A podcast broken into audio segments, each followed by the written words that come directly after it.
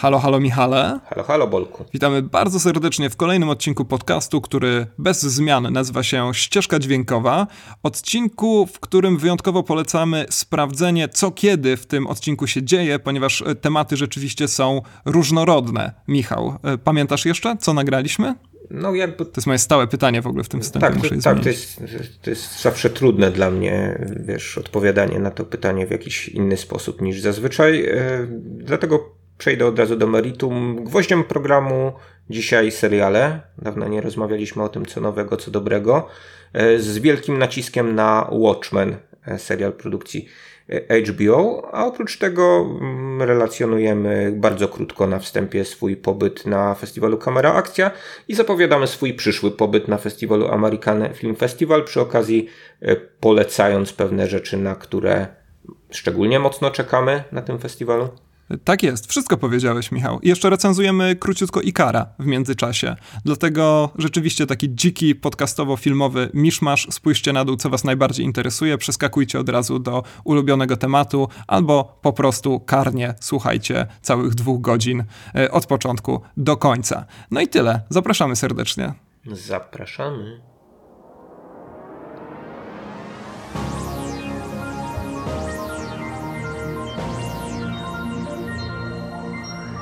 Jak powiedzieliśmy, tak zrobiliśmy, czyli pojechaliśmy do Łodzi, pojechaliśmy na festiwal Kamera Akcja i wzięliśmy tam no, wzięliśmy tam udział w różnych wydarzeniach, ale pewnie takim najgłośniejszym była słynna już dyskusja do utraty tchu, godzina całonocna od godziny 22 do 8 rano, o ile pamiętam. My wzięliśmy udział współudział w jednym panelu o godzinie 4.30, no ale trzeba przede wszystkim zaznaczyć, że się udało, że przede wszystkim dzielni prowadzący siedzieli tam na scenie przez te bite 10 godzin, zapraszali różnych gości i rzeczywiście ta ambitna, wielka dyskusja się odbyła i z tego co wiem, nikt nie stracił przytomności. Michał, e, jak pamiętasz, czy w ogóle pamiętasz e, swój występ? Bo to się działo gdzieś tam o takiej wyjątkowo nieludzkiej godzinie. No dosyć słabo to pamiętam, to znaczy to się na moje nieszczęście nagrało nagrało chyba, co ja tam mówiłem, więc e, będzie gdzieś do znalezienia przez archeologów e, podcastów za mm, lat kilka, a nawet, nawet być może wcześniej to udostępnią organizatorzy tego festiwalu, chociaż bardzo ich prosiłem, żeby tego nie robili. E, no ale tak. Zaczynaliśmy każde zdanie od takiego stwierdzenia, proszę tego nie udostępniać. Tak, ale udało nam się, tak, udało nam się dotrwać do tej szóstej, chociaż no, tym większy szacunek, tak jak wspomniałeś, dla tych trojga prowadzących, którzy wytrwali tam 10 godzin i Błażej Hrabkowicz jako nieformalny czwarty współprowadzący, tak gdzieś, gdzieś, gdzieś na widowni, który, który udzielał się też podobno w każdym, w każdym panelu. Nie na każdym panelu byliśmy, więc tego nie, nie mogę potwierdzić, no, ale tak mi relacjonowano. Tak, ja w ogóle byłem tylko na pierwszym i później na swoim, czy też na naszym, a ty zostałeś do rana jeszcze, tak? Więc byłeś świadkiem tego triumfalnego zakończenia dyskusji. Do, doczekałem świtu i doczekałem śniadania, które, które wjechało o godzinie ósmej. Więc warto było czekać. No to gratuluję. No tak, no ta godzina 4.30 była rzeczywiście e, męcząca i głupio tak trochę mówić e, nam coś takiego, no bo my rzeczywiście wyszliśmy dopiero na to. E, no ja byłem po dwóch, trzech godzinach snu, tak czy owak, więc to zawsze jest taki dylemat, czy w ogóle nie spać, czy przespać się na chwilę. Ja i ty zresztą też wybraliśmy tę drugą opcję. U mnie nie skończyło się to najlepiej, bo też byłem półprzytomny. Później jeszcze tego samego dnia, nie, kolejnego dnia, a nie, kolejnego dnia jeszcze prowadziłem inną dyskusję na tym festiwalu i ciągle byłem straszliwie nieprzytomny, ale no tutaj szczególny szacunek nie tylko dla prowadzących, ale też dla Diany, która była z nami e, uczestniczką tego panelu, była naszą gościnią, współgościnią i e, myślę, że na pewnym etapie to też tylko ona ratowała to, co się tam wśród gości w każdym razie e, wydarzało, więc e, serdecznie pozdrawiamy i dziękujemy. E, było jak było, było fajnie, rzeczywiście. Także, tak, także pozdrawiamy serdecznie organizatorów. Tam w ogóle rzeczywiście wspomniałeś o Błażeju, ale tam w ogóle na, na, na publiczności bardzo dużo rzeczy się działo. Były kalambury, zagadki, zagadki, rozdawane nagrody. To nie zostało zarejestrowane przez mikrofony, z tego co wiem, więc no jeżeli to rzeczywiście kiedyś się ukaże, to pewnie będzie uboższe o taki, takie doświadczenie z widowni, prawda? E, więc e, no trzeba tam było być jasne, po prostu. Jasne, no, tam, byliście, to trudno. E, to wasza or, strata. Organizatorzy prowadzący dyskusję zapytali na koniec, ile osób śledziło dyskusję od początku do końca i rzeczywiście takie osoby były na sali. Ja byłem w ciężkim szoku, że że ktoś potrafi przez 10 godzin słuchać, jak inne osoby mówią. No bo interakcje oczywiście były, natomiast no ja myślałem, że tylko na Kubie takie rzeczy, tylko Fidela Castro da się słuchać tak długo. No tutaj jakoś filmoznawcy i ludzie filmu udowodnili, że, że można i tak, ale my chyba nie będziemy już nigdy nagrywać o 4.30 czegokolwiek, prawda? To znaczy nie planujemy przynajmniej podcastu nagrywać o takiej porze. Chyba jednak nie, tak. Myślę, że trochę przeceniłem nasze możliwości podcastowe. Tym bardziej dzięki Bogu za Dianę, która, tak jak mówię, no, e, mimo że jeszcze zmęczona jakąś chorobą, nie dawała po sobie poznać, że godzina jest i jaka jest. E, nasz panel dotyczył seriali i my dzisiaj też będziemy sobie rozmawiać o serialach, tutaj już prywatnie, o normalnej godzinie, w normalnych warunkach, ale zaraz, najpierw jeszcze trochę o kamerze akcji, bo ten festiwal był zamykany przez film, który no właśnie wtedy miał premierę, film, o którym sobie jeszcze nie wspomnieliśmy, nigdy w tym podcaście, z wyjątkiem takiej e, mojej bardzo króciutkiej opinii w naszym odcinku pofestiwalowym, bo ja ten film widziałem w Gdyni. I chodzi oczywiście o film Ikar, legenda Mietka Kosza. Michał, ty zobaczyłeś ten film na zakończeniu kamery akcji. E, kilka słów. Jak tam Dawid Ogrodnik w kolejnej biograficznej roli? Jednej swo ze swoich 34 planowanych w całej karierze. E, tak, my ostatnio chyba wspominaliśmy przy okazji twojej relacji z Gdyni, prawda, że mm, Dawid Ogrodnik to już specjalista od biopików e, na polskim poletku. Ja nie jestem fanem w ogóle tego, co aktorsko e, ogrodnik robi, to znaczy często e, wydaje mi się, że on jest nadekspresyjny, że nadużywa pewnych środków, że zbyt efekciarsko podchodzi do, do pewnych ról, a wybiera ostatnio role, czy też dostaje role, no takie, które właśnie w których można zaakcentować odmienność bohatera w jakiś sposób, prawda? Bo e, no, taki był Tomek Beksiński e, w ostatniej rodzinie, bohater chce się żyć. Mhm. Tera, no i teraz mamy bohatera, który, który jest e, niewidomym jazzmenem, więc można powiedzieć, że dostajemy polskiego Reya, tak? Ja nie wiem, czy ty pamiętasz ten film Ray jeszcze z Jamie Foxxem? No ja, jak, jak przez mgłę, ale w czasie seansu Ikara muszę przyznać, że nie myślałem o innych filmach, tylko myślałem o tym, gdzie jest najbliższe wyjście awaryjne z kina, więc nie, nie, nie, nie, nie, nie, nie myślałem nawet w kategoriach okay. Reja. Okej, okay, to bardzo, jakoś bardzo ciężko doświadczył cię ten, ten film, ale to nie dlatego, że się wzruszyłeś losami, tak? Mietka Kosza. Nie, ja bardzo nie lubię tego filmu, muszę przyznać, od razu i otwarcie. Także ty, ty, tym niecierpliwiej czekałem na twoją opinię, bo jak zdradziliśmy też na naszych e, warsztatach podcastowych współprowadzonych na kamerze akcji. Nie znamy często swoich opinii przed nagrywaniem tego podcastu, więc trochę tak idziemy ślepo do walki. Ja zawsze się boję, tak jak w przypadku Jokera ostatnio. Boję to może przesada, może raczej jestem przyjemnie podekscytowany, że tobie na przykład film się podobał, ale chyba, chyba nie, co? Z tego, co mi wspominałeś. Dlaczego boisz się tego, że mi się film podobał? No mówię właśnie, że raczej się nie boję, tylko jestem przyjemnie okay. podekscytowany e, nadchodzącym konfliktem. Nie, no, bez przesady. Konflikt to jest chyba zbyt mocne słowo. Za daleko od siebie jednak siedzimy, prawda? Żeby tutaj cokolwiek ci groziło. A jakaś taka mała wymiana e, poglądów chyba jeszcze nikomu nie zaszkodziła e, specjalnie. E, ja mam do. Mm, znaczy nie, nawet, nawet, nawet nie, nie chcę powiedzieć, że jakieś, jakieś takie mieszane zdanie na temat na temat Ikara. To znaczy na pewno mam łagodniejszą opinię niż, niż, e, niż ty na ten temat, natomiast no, nie uważam, żeby to był film udany. E, po pierwsze uważam, że właśnie ta kreacja Dawida Ogrodnika, przypomnijmy, doceniona w Gdyni, no, nie umywa się moim zdaniem do tego, co, co zrobił Bartosz Bielenia w Bożym Ciele, ale to już tak. mniejsza o porównywanie filmów, ale bardziej chodzi mi o to, że no tutaj właśnie czuję, czuję cały czas w tym aktorstwo ogrodnika, to znaczy czuję silenie się na, e, na pewne gesty, na, na, na pewne, pe, pewne zagrywki, które są dosyć, dosyć efektowne, a mało czuję tę postać Mietka Kosza, o którym zresztą no, jakoś tam dużo się z tego filmu yy, wydaje mi się nie dowiadujemy. To znaczy, no jest, jest to jakiś taki bryk biograficzny, ale chodzi mi o to, że, że psychologia tego bohatera to na pewno nie jest, yy, to nie jest mocna strona tego filmu. Więc, więc y, y, jest y, tutaj może taki dosyć ciekawy zabieg formalny, który, który ma obrazować patrzenie na świat bohatera, ale to chodzi, yy, no, patrzenie w cudzysłowie, tak? To znaczy percypowanie świata przez, przez, tak przy, przy, przez bohatera, najpierw tracącego wzrok jako, jako małe dziecko, a potem już ociemniałego. Mm, no i są właśnie takie powidoki w, w, w, no można powiedzieć, takim negatywie trochę zmieniona paleta barwna w stosunku do tego wszystkiego, co tam się dzieje w filmie. Natomiast no, ja z tego filmu nie wiem tak naprawdę, kim był Mietek Kosz, to znaczy tak naprawdę na ile, na ile to była skomplikowana postać, na ile, na ile właśnie w konkretnych momentach swojego życia e, on miał takie, a nie inne pragnienia. To jest raczej odgrywanie jakichś, jakichś takich epizodów z jego, e, z jego życia, mniej lub bardziej efektownych.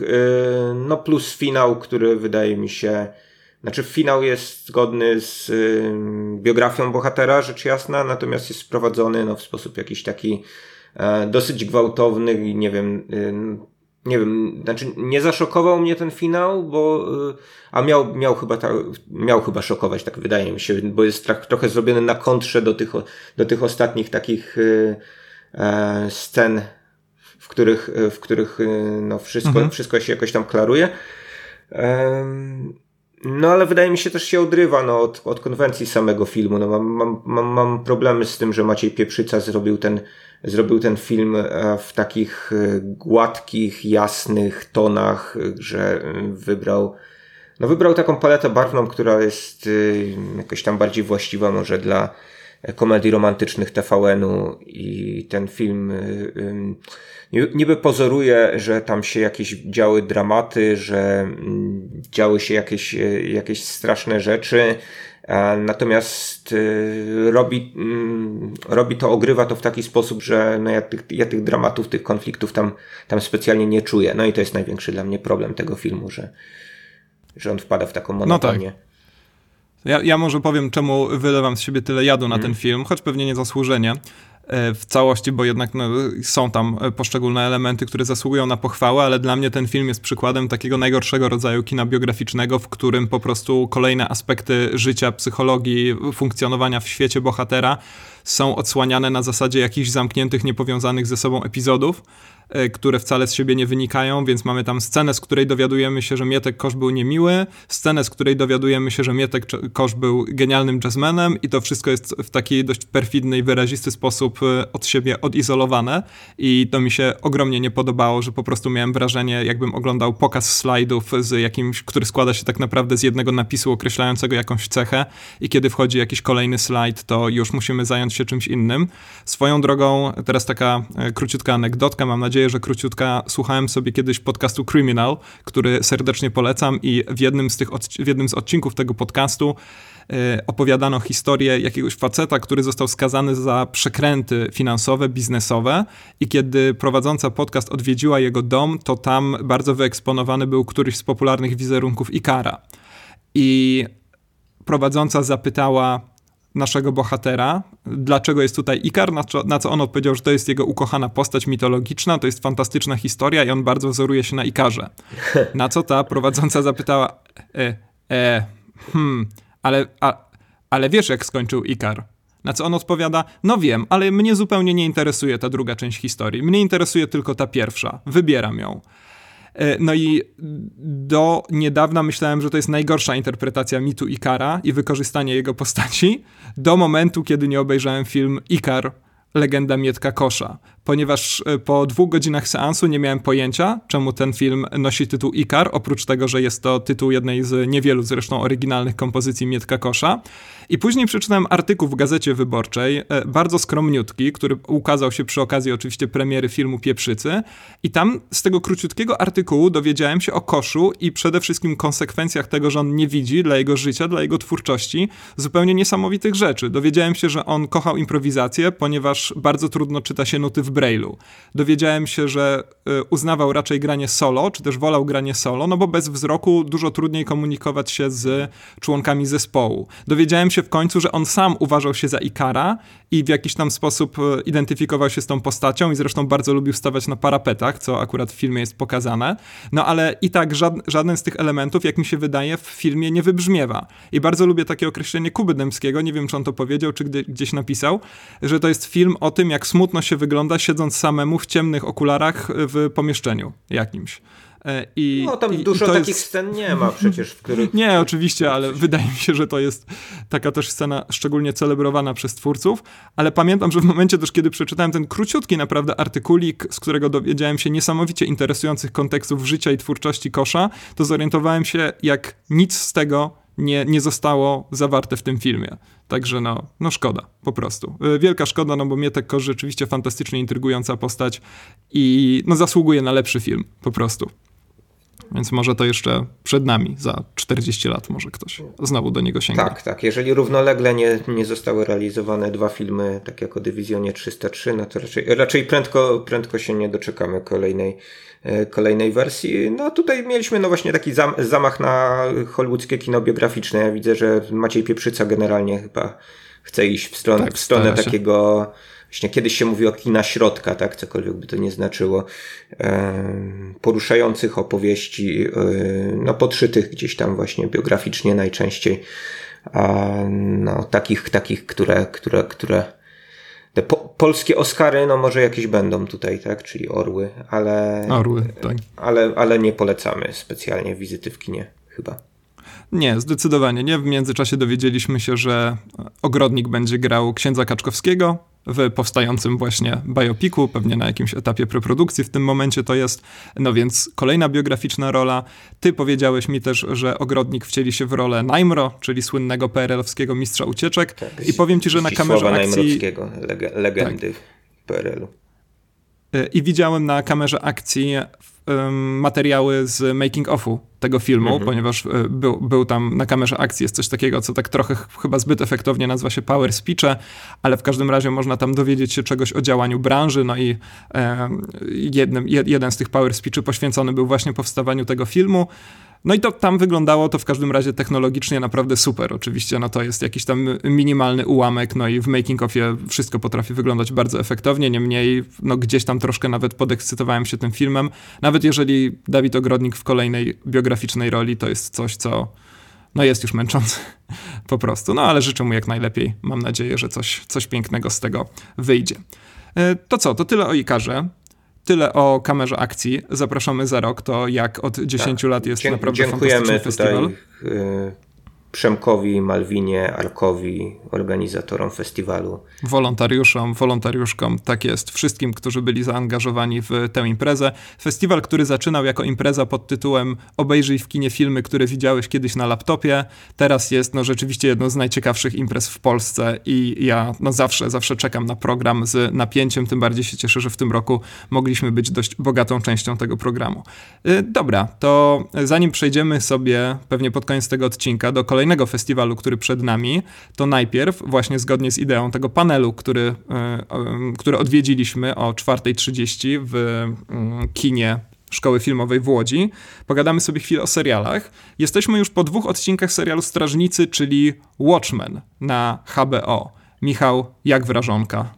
No, zamieniliśmy dwa zdania przed tym nagraniem i yy, mówiłem ci, że jestem trochę chyba za mało obeznany z komiksową serią, żeby w pełni, w pełni jakby tutaj mhm. dobrze przyswoić e, ten serial, bo e, wydaje mi się on do pewnego stopnia hermetyczny i skrojony pod fanów Watchmenów. To znaczy nie jest tak, że, e, że źle się bawiłem na tych dwóch odcinkach, które do tej pory obejrzałem, natomiast czuję tam po prostu pewne elementy, które są nie wiem dlaczego. Być może one są ważne w strukturze samego serialu, ale pewnie są też istotne z punktu widzenia e, znajomości komiksu Mura, no bo jest to jakaś fantazja na temat tego komiksa, w zasadzie ekstrapolacja jego w przyszłość, prawda? No tak, no to jest oficjalna e, kontynuacja po prostu, choć Alan Moore pewnie nie chciałby o tym słyszeć. Bardzo dobrze znamy przygody e, Alana Moore'a z adaptacjami filmowymi i serialowymi jego dzieł, które skończyły się tym, że w momencie, kiedy na ekranie powinno się wyświetlić na podstawie czyjego dzieła e, dany film powstał, no to dowiadujemy się tylko o E, rysowniku danej serii. Tak samo Watchmen jest based on the series co-created by Dave Gibbons. Znaczy ja, ja akurat tak tych perypetii, perypetii Mura z filmem niespecjalnie mm, A, no Mur nienawidzi więc, wszelkich y, adaptacji swoich. ale to się wzięło od tej adaptacji filmowej przez Zacka Snydera zrealizowanej? Nie, nie, nie. Czy, to... Skądinąd? Liga Niezwykłych nie, Gentlemanów wydaje... jeszcze wcześniej była, tak? No przede wszystkim, nie wiem czy był jakiś taki moment, taki konkretny film, który rzeczywiście sprawił, że Alan Moore stwierdził, że nie chce absolutnie takich adaptacji. Wydaje mi się, że on od początku był po prostu tak programowo przeciwko temu. Ja Alana Moore'a darzę szczerą miłością, choć zdaję sobie sprawę ze wszystkich jego e, bardzo dziwnych e, refleksji na temat rzeczywistości. E, wiem też, że jest w czasie trwałej wojny magicznej między, którą, którą toczy z innym wybitnym twórcą komiksu komiksów, czyli Grantem Morrisonem, bo obaj są oficjalnie praktyka, pra, praktykami magii. E, więc to jest też ciekawe, zwłaszcza, że... Dobrze, to mhm. rozwin temat, bo już tutaj ja się gubię trochę. Nie no, Alan Moore jest czarownikiem. E, tak sądzi, prostu. tak? E, albo jest, tego nie wiemy. I Grant Morrison również jest czarownikiem i z tego co wiem, są w stanie jakiegoś ciągłego konfliktu ze sobą, takiego e, psychiczno-magicznego. No ale nie chcę też, żeby Alan Moore brzmiał po prostu tylko i wyłącznie jako jakiś szalony dziwak, bo to jest rzeczywiście wybitny twórca, który niestety ma na koncie kilka rzeczy złych albo żenujących. W Polsce niedawno, teraz zresztą równolegle ukazują się dwie jego wariacje na temat Lovecrafta. Jedna to jest Providence, która jest e, serią niezwykle trudną i niezwykle interesującą, a druga to jest Neonomicon, który jest jakąś taką obleśną macko pornografią i właściwie za bardzo nie wiadomo, po co Alan Moore to zrobił, także ma na koncie wpadki ale no zwłaszcza w latach 80. i na początku lat 90. tych wpadek zdarzało mu się stosunkowo niewiele. On był znany przede wszystkim z tego, że brał pewne znane postaci i rzeczywiście był w stanie je fantastycznie przeinterpretować. No i w 86. pojawili się właśnie Strażnicy, którzy wtedy, w ogóle 86. wspaniały rok dla komiksu superbohaterskiego, wtedy pojawił się też Powrót Mrocznego Rycerza Franka Millera. Wydaje mi się, że wtedy też się pojawił Born Again, Daredevila, o, o Daredevilu, który też w Polsce chyba kilka razy się ukazał. No i oczywiście Maus Arta Spiegelmana. To już nie komiks superbohaterski, ale komiks w ogóle. To był też taki krótki okres, kiedy wydawało się, że komiksy rzeczywiście wskoczą do tego, za przeproszeniem, mainstreamu kultury, ale później no tak, trochę zabrakło tych Maus wybitnych do, pozycji. Maus dostał Pulitzera wówczas, tak? Tak, tak, tak. Później trochę zabrakło, zwłaszcza na początku lat 90., tych wybitnych komiksowych pozycji i gdzieś tam znowu trzeba było o komiksy walczyć, ale rzeczywiście, kiedy w 86 Strażnicy się pojawili, to, był to, to, to, była to zupełna rewolucja dla tych z was, którzy nie wiedzą, aczkolwiek większość z was pewnie wie, to tylko krótko wspomnę, że to jest taka historia, która w największym uproszczeniu, naprawdę największym, opowiada o tym, jak wyglądałby świat, gdyby superbohaterowie istnieli w nim naprawdę. I to zarówno tacy superbohaterowie, którzy po prostu chcą się przebierać w dziwne ciuszki i walczyć ze zbrodnią, ale nie mają żadnych supermocy, z wyjątkiem czy niesamowitej technologii, czy nadzwyczajnej inteligencji, jak i ci, którzy rzeczywiście dysponują mocą zrobienia no, zupełnie dosłownie wszystkiego, jak John Osterman, który zmienia się oczywiście w e, doktora Manhattana. I ja odświeżyłem sobie niedawno Strażników. Właśnie, zresztą wracam do tego ogólnie rzecz biorąc od czasu do czasu. To jest seria, która oczywiście ukazała się w Polsce jako Strażnicy właśnie. I muszę przyznać, że ten ostatni powrót był dla mnie już takim delikatnym rozczarowaniem. To znaczy mam wrażenie, że ten komiks, zwłaszcza na poziomie struktury, troszkę troszkę siedzi, to znaczy to jest jednak intryga kryminalna i wydaje mi się, że Alan Moore nie przywiązuje do niej wystarczającej uwagi, ale z kolei wzruszają mnie tam takie elementy, na które jako dzieciak nie zwracałem dużo uwagi, to znaczy na e, pewne refleksje związane z, najkrócej mówiąc, przemijaniem, może niekoniecznie przemijaniem samego życia, ale przemijaniem kariery, taką autorefleksją nad samym sobą, co należy ze sobą zrobić, jak odnaleźć się w tym świecie, bo ci bohaterowie traktowani rzeczywiście z pełną powagą takie refleksje mają. E, i to jest taka zupełnie zupełnie jakby nowa rzecz, którą dla siebie odkryłem już jako stary facet w Strażnikach. Więc no komiks jest y, ciągle wspaniały, choć teraz dla mnie trzeba na niego patrzeć z trochę innej perspektywy. No i rzeczywiście został przeniesiony na ekran najpierw przez czy też w ogóle po prostu tylko przez Zacka Snydera. Co prawda Terry Gilliam próbował przenieść e, bardzo długo Strażników na ekran, to się nie udało.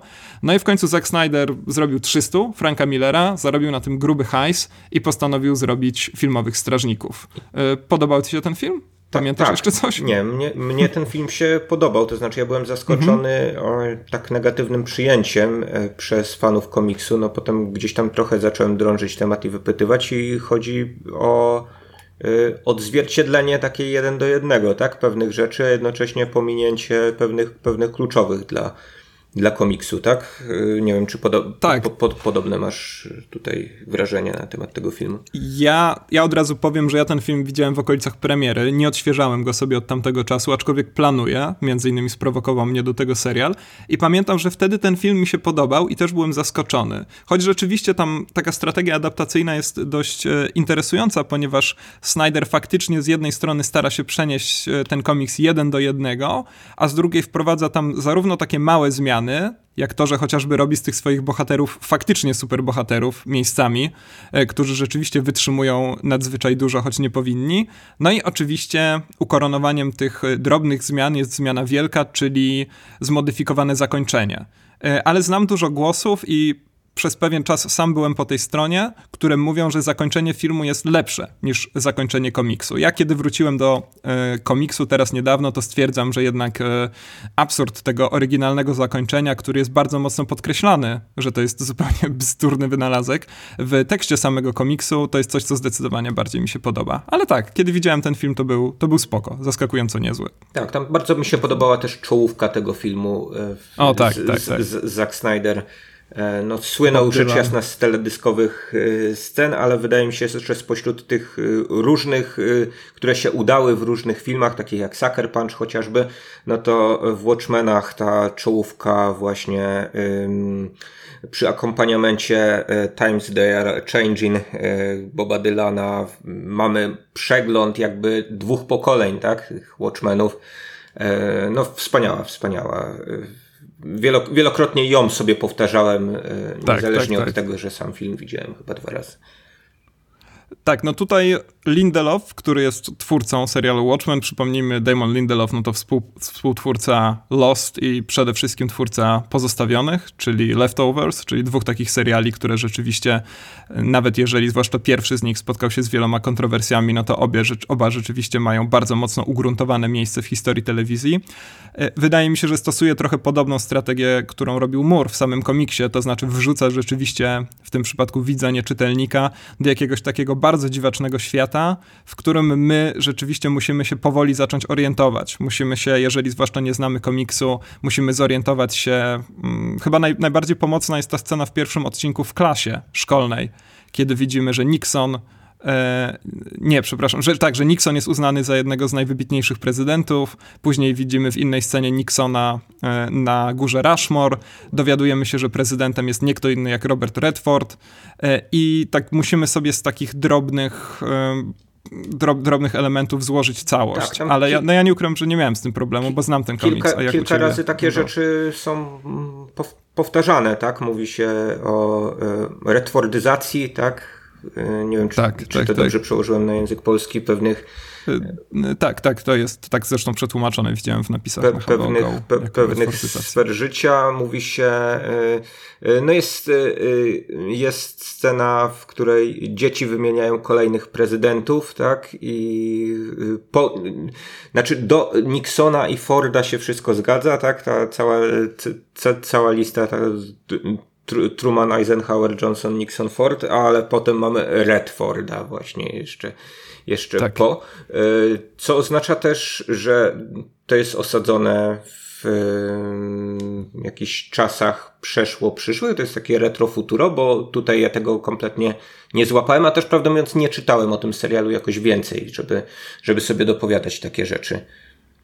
No, oryginalnie Watchmeni dzieją się pod koniec lat 80., e, tak mi się wydaje. E, w, w alternatywnej rzeczywiście, rzeczywiście rzeczywistości, w której przede wszystkim Stany zwyciężyły w wojnie w Wietnamie, ponieważ miały po swojej stronie doktora Manhattana, który potrafi zrobić, tak jak wspomniałem, absolutnie wszystko, z wyjątkiem wcielenia się w człowieka, o czym dowiadujemy się z drugiego odcinka Watchmenów. E, no i Nixon rządził tam prawie 20 lat, chyba 17 czy, czy coś takiego, więc Ale ta rzeczywistość jest trochę odmieniona. Co, co z mhm. podwójną kadencją, to znaczy tam następuje taka zmiana jak w Rosji, tak? Czy, czy na nie Białorusi, wiem że czemu... można, można rządzić kilka kadencji? Nie wiem, nie wiem dokładnie, co się, co się tam wydarzyło, y, ale w każdym razie no, samo pojawienie się doktora Manhattana też bardzo mocno tę rzeczywistość zmienia. W pierwszym odcinku widzieliśmy, że mamy elektryczne samochody i to rzeczywiście jest wątek wzięty bezpośrednio z komiksu, mianowicie w pewnym momencie dr Manhattan mówi, że dzięki jego umiejętnościom elektryczne samochody będą teraz powszechnością, ale jednocześnie ludzie korzystają z pagerów, prawda? Tak. Więc myślę, że to określenie retrofuturo, zwłaszcza z perspektywy 2019 roku, jest tutaj idealne, ponieważ nie ma tutaj mowy o internecie na przykład, a jednocześnie jesteśmy w stanie sobie zrobić badanie DNA w ciągu kilku godzin na odległość. Więc jest to tak. mm, rzeczywiście taka bardzo pomieszana to, to, wizja. To, co wyła, wyłapałem to Amerykanie wygrali wojnę w Wietnamie, tak? I Wietnam stał się y, jednym ze Stanów, tak? Stanu, Stanów Zjednoczonych. To, to zresztą w filmie Snydera mieliśmy takie jedno ujęcie w zasadzie z, z doktorem Manhattanem kroczącym jak w czasie apokalipsy, tak, tak, tak stylizowane. Tak, tak. To, mhm. to pamiętam na, nawet. Na film Coppoli. Mhm. E, tak, no więc ta, no i teraz przede wszystkim, tak jak wydaje mi się, że tak jak ta rzeczywistość Watchmenowa była, zwłaszcza przez tę długą kadencję Nixona, mówię teraz o rzeczywistości komiksowej, była bardzo mocno konserwatywna, no to zresztą e, u Alana Mura bardzo istotnie są ci wszyscy e, prawicowi aktywiści. No zresztą jeden z bohaterów, ten chyba najsłynniejszy, czyli Rorschach, jest po prostu, no w dzisiejszych czasach byśmy stwierdzili, że on jest takim troszkę prawicowym paranoikiem i cieszy mnie, że został tutaj wykorzystany do tego, żeby być symbolem tej kawalerii, która jest po prostu bandą jakichś psychopatycznych rasistów w serialu. No a tutaj być może skoro rządzi e, Robert Redford, no to mamy do czynienia właśnie z taką postępującą liberalizacją e, i to wszystko gdzieś tam się tak miesza, no i gdzieś tam na tym, na tej płaszczyźnie pojawiają się różne konflikty. No ja muszę powiedzieć, że jaram się tym serialem głównie dlatego, że po prostu bardzo mnie interesuje, mówiąc najprościej, o co tam chodzi, no bo po dwóch odcinkach nie wiadomo nic, prawda? Tak, tak to znaczy tutaj po, po, jeszcze, jeszcze, jeszcze na moment, jeśli chodzi o ten cały świat przedstawiony, no to to jest tak, mhm. E, do pewnego stopnia, jeśli chodzi o rządy, to trochę taka Ameryka Arebur, prawda? Bo e, e, w latach 80. takim, można powiedzieć, z punktu widzenia wielu Amerykanów, zbawieniem dla Ameryki były rządy Reagana, który przyszedł po Carterze, którego uważano za nieudolnego prezydenta E, I te mhm. konserwatywne, takie właśnie mocno prawicowe, oparte na tak zwanych tradycyjnych wartościach amerykańskich rządy Ronalda Reagana miały być jakimś takim odnowieniem. A tutaj mamy e, jakąś taką woltę w drugą stronę, tak? Że po tych rządach właśnie konserwatysty Nixona przychodzi e, lewicowiec, tak? Przychodzi ktoś, kto chce egalitaryzmu, kto, e, czyli Redford jako prezydent, mhm. który, no znowu, znowu aktor, tak? Staje się prezydentem, więc trochę, trochę taka zabawa. Tak, e, też grał kowboja. Zabawa tym właśnie, co się wydarzyło w historii Stanów Zjednoczonych. No, ale te, te, te właśnie działania jego, takie dążące do, do równouprawnienia e, różnych mniejszości, e, no, spotykają się jakoś z, z dosyć mocnym backlashem, dosyć mocnym oporem, prawda, ze strony E, ze strony chociażby tych wyznawców Nixona, tak, którzy tam mają jego, jego pomnik nawet. Tak, Taką ku, kukiełkę dziwaczną, mm -hmm. tak, tak, tak, w tej Nixonlandii, czy jak, czy jak to się tam nazywa. E, tak, no to jest bardzo interesujące, bo w oryginalnym komiksie oczywiście Moore też bardzo głęboko czerpał z zupełnie autentycznych niepokojów społecznych, przede wszystkim z niepokojów związanych z zimną wojną, ten słynny zegar, który był symbolem strażników komiksowych i cały czas powraca w różnych formach, też nawet w formie timera do jajek e, w tych um, strażnikach e, serialowych, no to to oczywiście jest ten atomowy zegar, który odmierza kolejne minuty, a w pewnym momencie już tylko sekundy do atomowej zagłady. No i cały czas to przerażenie zimną wojną funkcjonuje. Ostatnie kilka, e, kilkadziesiąt stron Watchmenów to już w ogóle jest rzeczywiście przede wszystkim życie w obliczu nadchodzącej atomowej apokalipsy. No i tutaj wydaje mi się, że Lindelof po prostu stara się wziąć tę ideę jakichś takich masowych niepokojów i e, przenieść ją na współczesność. No i decyduje się chyba przede wszystkim właśnie na te rasowe kwestie, prawda, które, które tutaj tak naprawdę grożą jakąś eksplozją, grożą jakimś wybuchem. Wydawało się, że już się to uspokoiło, już o kawalerii długo nie słyszeliśmy, po czym nagle w taki brutalny, krwawy sposób ta kawaleria wraca i, i znowu wracamy do, tego, do, tego, do tych głębokich podziałów. No jest to, jest to ciekawe rozwiązanie, myślę, że jakoś tam zgodne z duchem komiksu, choć przy Alanie Murze nie ryzykowałbym takiego stwierdzenia, bo jeszcze bym nie zmienił w żabę. E, I, i tak, no to, to, mi się, to mi się podoba.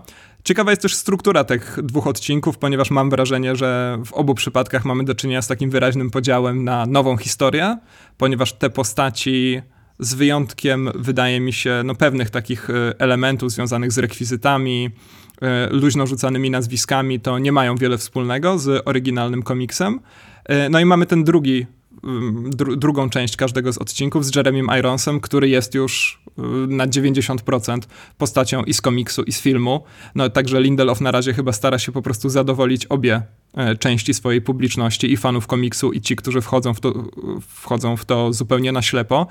No dość dziwaczna jest ta strategia, ale muszę przyznać, że ja ciągle jestem na etapie takiego podekscytowanego zachwytu. Jestem jak takie dziecko, które chce wiedzieć, co po prostu się wydarzyło w tym świecie i jeszcze nie jestem w stanie do tego zbyt krytycznie podejść. Boję się, że ta struktura narracyjna wkrótce zacznie odbijać mi się czkawką. No, zobaczymy, jak to wyjdzie. Ja zastanawiam się, na ile to jest w ogóle hermetyczne dla kogoś, kto nie miał do czynienia ze strażnikami pod y, żadną postacią do tej pory, tak naprawdę, dlatego że no, wywołałeś tę scenę z Jeremym Ironsem, ja się domyśliłem, że on jest postacią, która nazywa się Ozymandiasz, prawda? I którą mieliśmy w, w Watchmenach tych Zaka Snydera, ale to, ale to imię chyba nawet nie pada w ogóle. Nawet nie, Wręcz przeciwnie. Na, nawet... Dowiadujemy się w pierwszym odcinku, że y, została potwierdzona śmierć tej postaci, ponieważ widzimy nagłówek gazetowy, że White confirmed dead, a on się nazywa Adrian White właśnie. No widzisz, no, Niemiec to, to, to, to jest to, to jest już taka,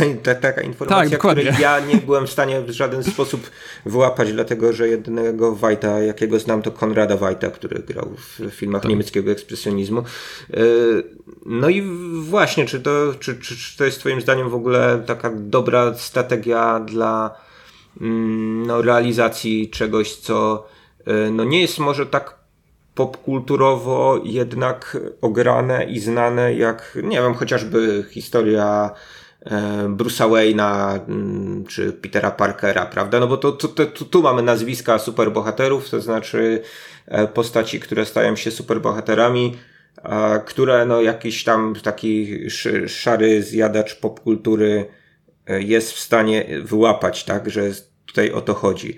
A trzymanie przez, przez dwa odcinki, nie wiem, może przez dłużej, może to spoiler straszny, to co powiedziałem przed chwilą, e, no, trzymanie właśnie w jakiejś takiej nie, nie, niepewności, tajemnicy no, postaci, która jednak się pojawia, pojawia bardzo długo, nie wiadomo, nie wiadomo po co, w jakichś takich scenkach ze służbą, prawda? Tak, odtwarza jakieś takie dziwaczne scenki, które są scenkami, które były w komiksie, mhm. w innej wersji, ale tak, no jeżeli no mnie to też trudno ocenić na poziomie tako czysto, takim czysto poznawczym, no bo, no bo ja rzeczywiście znam ten oryginalny tekst całkiem nieźle i po prostu, ale, ale jestem w stanie sobie gdzieś tam wyobrazić, że dla wielu widzów to będzie jak oglądanie końca gry jako pierwszego filmu Marvela, mm. prawda? Więc to jest, to jest cieka ciekawi no, mnie, no czy, tak, czy, tak, ma, czy tak jest. Wiesz, mam, mamy, mamy tu... To czekamy na naszych słuchaczy, niech nam powiedzą, bo pewnie niektórzy z nich nie oglądali ani nie czytali Strażników, a jednak no, super głośno zapowiadany serial HBO odpalili. No, na razie te sekwencje właśnie z,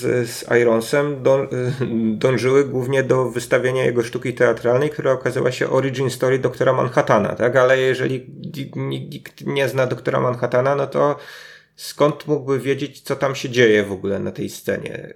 Co tam się odbywa? Tak, zwłaszcza tak, no tam są te cytaty z komiksu nawet tak podkreślone bardzo mocno. Jeremy Irons mówi w, pe w pewnym momencie, powtarza za aktorem grającym doktora Manhattana ze sceny, tam nothing ever ends, tak, Nik nic nigdy się nie kończy i to jest taki słynny cytat z komiksu, ale on tutaj jest uwznieślony, jakby to było nie wiadomo co. A jeżeli nie znasz komiksu, no to to jest jakiś tam no, trzy, trzy słówka, nie?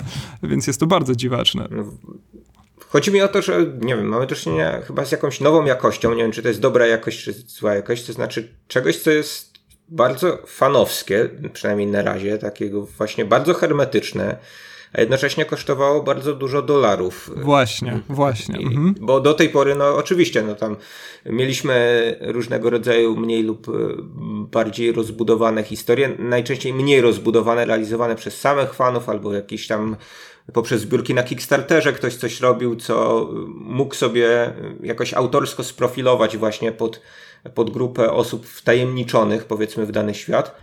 A tutaj, no ja nie przypominam sobie po prostu jakiegoś takiego przypadku na, do tej pory w popkulturze, w którym do, do tej do tego stopnia mielibyśmy do czynienia z jakimś takim właśnie efektem obcości, gdy, gdy wchodzimy, e, albo nie wchodzimy właśnie w ten świat, w świat przedstawiony. Y, tak, wydaje mi się, że bardzo, bardzo fajnie, że o tym wspomniałeś. Wydaje mi się, że w ogóle są takie dwa sposoby patrzenia na erę telewizji, w której żyjemy. Z jednej strony można zastanowić się nad tym, że rzeczywiście y, HBO jest w stanie wydać grube miliony dolarów, bo po tych odcinkach widać, że są koszmarnie drogie. No zresztą no, Regina King i Don Johnson pewnie mało, może Don Johnson mało, ale Regina King na pewno mało za, za rolę nie biorą.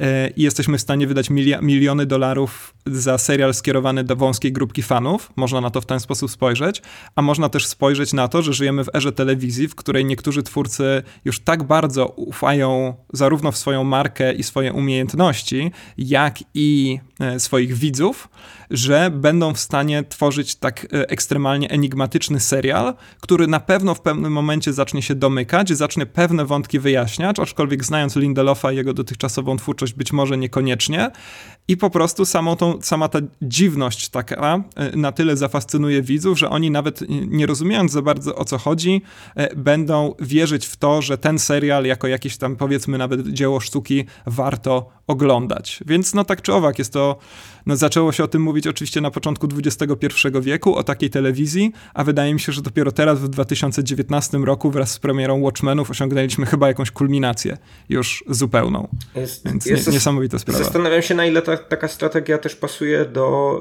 y, HBO, to znaczy właśnie y, wypuszczania tego typu serialu, to znaczy gdyby ten serial był wypuszczony przez Netflixa, bądź Amazona, bądź Hulu jako zamkniętą całość, jako zamknięta całość, jeżeli on by funkcjonował właśnie w takim trybie, w którym można byłoby e, zbingować, czego nie lubię, ale no e, nawet ja bym często, binge'ował Watchmenów no, Tak, no wyobrażam sobie, żebyś to robił.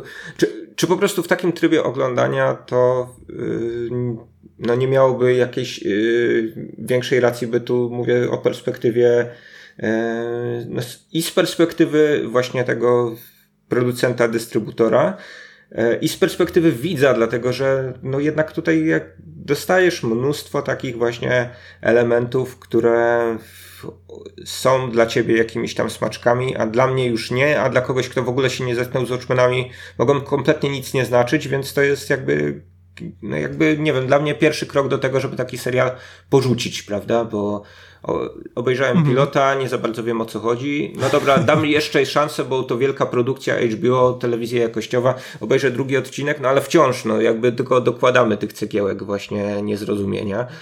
E, no a tu trzeba czekać tydzień po tygodniu na kolejne odcinki.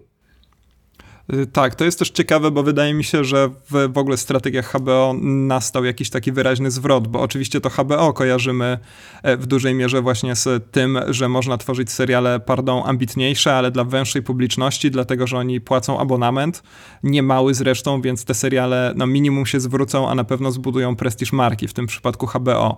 A teraz, kiedy mamy właśnie wokół HBO te miliardy serwisów streamingowych, które rzucają w nas serialem za serialem, no to HBO raczej właśnie, jak mi się zdaje, poszło znowu w tę strategię rzeczywiście serialu, który no, z jednej strony musi być, nie lubię tego określenia, ale jakościowy, tak, wysokiej jakości, o to, o to w tym chodzi, ale jednocześnie rzeczywiście powinien przyciągać masy i po prostu jakby każdy kolejny serial jest jakimś tam wydarzeniem bardzo mocno promowanym. Te seriale też niekoniecznie się na siebie nakładają, tak.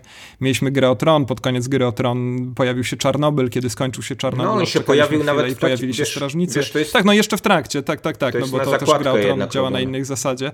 Tak, no strażnicy pojawili się mm, niedługo później tak naprawdę i wydaje mi się, że naraz HBO ma tylko ten jeden tytuł, którym stara się przyciągać, właśnie tam trochę w, kontrakcie, w kontraście być może do Netflix. Ja to w każdym razie tak widzę, nie dokonałem jakichś specjalistycznych badań przed tym podcastem. No i właśnie wypromowanie teraz jako nowego wielkiego tytułu, który też ma zachęcić nowych abonentów i tak dalej, do, mm, do, do, do, do, no, do oglądania HBO za pomocą serialu, z którego duża część widzów nic absolutnie nie zrozumie, no to to jest fascynująca strategia. Ciekawe, jak to się skończy. Zresztą niską ocenę ma Watchmen na IMDb, bo ma teraz chyba 6, coś takiego. Y, a to jest jak na seriale HBO, które niedawno wypuściło Czarnobyl, najwyżej oceniany serial w historii IMDb, tak gdzieś usłyszałem, no to jest to niezwykle niska ocena. Aż sprawdzę, jaka teraz jest. Znaczy, dopowiadając do tej strategii właśnie HBO, to chciałem, chciałem powiedzieć, że oni raczej robią właśnie tak na zakładkę te seriale. To nie jest tak, że właśnie jeden się kończy i za chwilę promujemy, zaczynamy, zaczynamy następny, dlatego że no kiedy, kiedyś tak może było, że rzeczywiście tylko, tylko w niedzielę jakaś taka wielka premiera HBO, ale teraz jest często tak, że jest po prostu niedziela i poniedziałek. W ten poniedziałek może trochę, trochę mniejszy serial.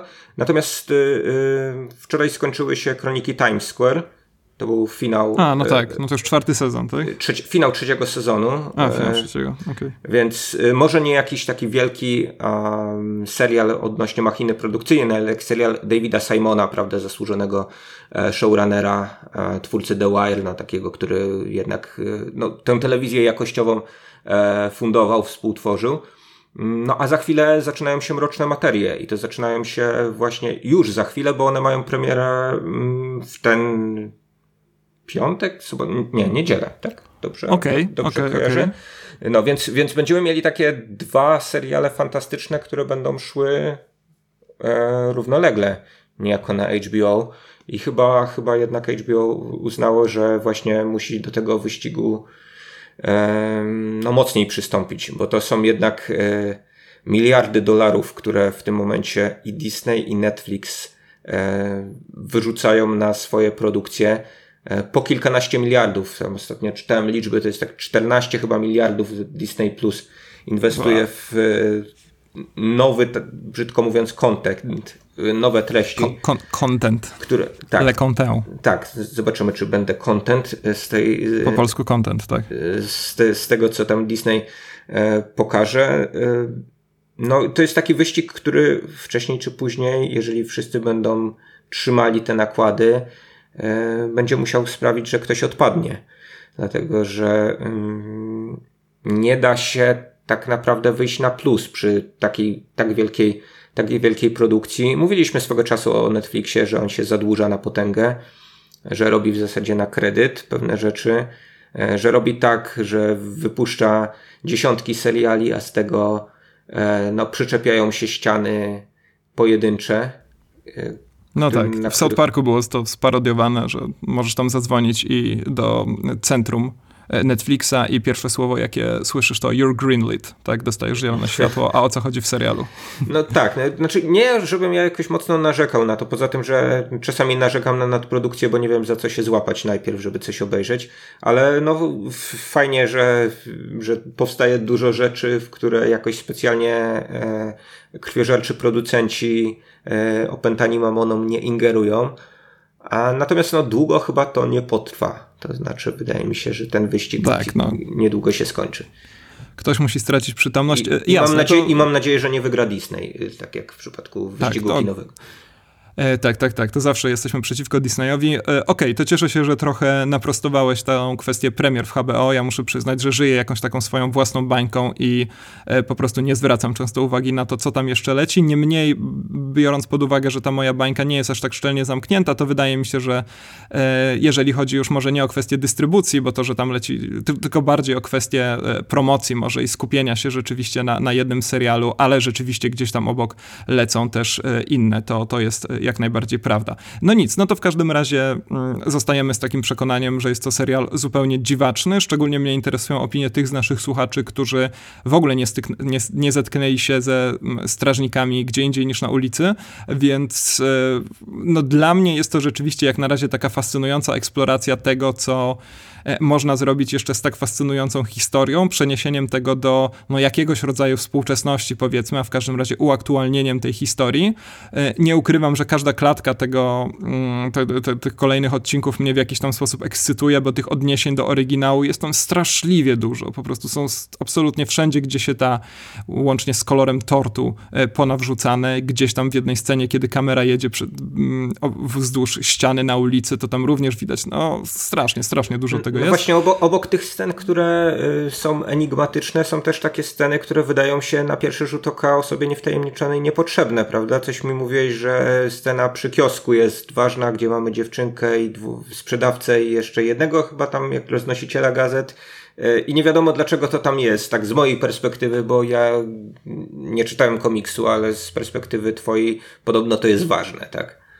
Tak, no właśnie jest tam rzeczywiście sporo takich elementów. No nic, to zobaczymy w takim razie. Ja czekam z ekscytacją, ty rozumiem z taką pewną Konfuzją. podejrzliwością tak. i konfuzją, podejrzliwy i skonfundowany. Za to powiem jedną rzecz, to znaczy bardzo się cieszę, że maska Rorschaka została wykorzystana do tego, żeby symbolizować jakichś e, prawicowych radykałów, ponieważ Rorschach to jest taka postać, która w bardzo przewrotny sposób zapisała się w popkulturze, mianowicie z komiksu w dość wyrazisty sposób wynika, że facet e, jest raczej taką osobą, która społeczeństwu bardziej grozi niż, e, bardziej zagraża niż pomaga, mimo że no rzeczywiście działał jako superbohater i ma na koncie kilka e, bardzo konkretnych sukcesów. Tutaj złapał jakiegoś pedofila, tutaj pozbył się jakiegoś mafioza, e, ale jednak Rorschach to jest bardzo nieprzyjemna postać i mm, mnie też nigdy nie bawiło to, że on dość mocno zapisał się jako taki rzeczywiście Batman w prawdziwym życiu, e, który, którego należy naśladować. E, więc tutaj cieszę się, że jest po prostu bezpośrednio powiedziane, e, jak ta jego maska kojarzy się w tym, w tym świecie. No więc to jest, no, to jest fajny, po, fajny dodatek. Po raz pierwszy też podoba ci się ten e, ruch taki antysystemowy zakładający maski, tak? Rozmawialiśmy tak, tak, ostatnio tak, o tym, że w Jokerze, V jak Vendetta czy innych produkcjach nie, nie podobało ci się to przedstawienie, no to, no, no to w końcu mamy, mamy to, na, na co czekałeś. To co? E, skończmy może naszą długą dyskusję o dwóch odcinkach serialu, o których rozmawiamy już chyba grubo ponad pół godziny i przejdźmy do innych odcinków innego serialu na innej jeszcze platformie, e, mianowicie na platformie Amazon Prime. Dawno, dawno temu pojawił się serial Homecoming. Serial, który ja odkryłem i obejrzałem dopiero niedawno, to już jakiś czas temu. E, no i co, Michał, nam powiesz o Homecoming? o czym to jest? Fajne?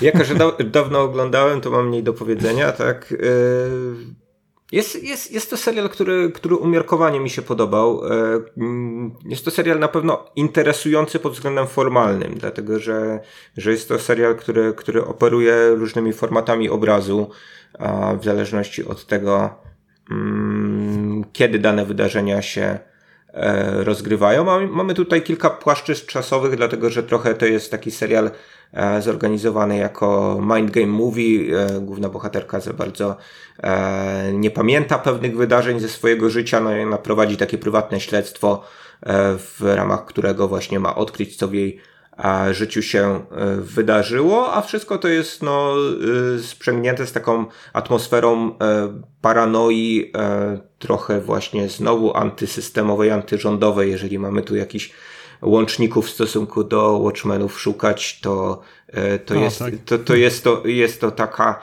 e, taka atmosfera świata trochę, no może właśnie jak, jak, jak w latach 70. XX wieku w Stanach, w Stanach Zjednoczonych, kiedy no ten kryzys zaufania nastąpił w stosunku do E, do rządu, ale też podobny kryzys przerabialiśmy gdzieś za czasów mm, rządów George'a W. Busha, prawda, w, te, w tym czasie tam bezpośrednio po 11 września i inwazji na Afganistan, Irak, kiedy no, zaczęły się różnego rodzaju um, informacje, które nie do końca były prawdziwymi informacjami, zaczęła się epoka fake newsów, zaczęło się fabrykowanie pewnych historii po to, żeby usprawiedliwić pewne, pewne działania rządowe.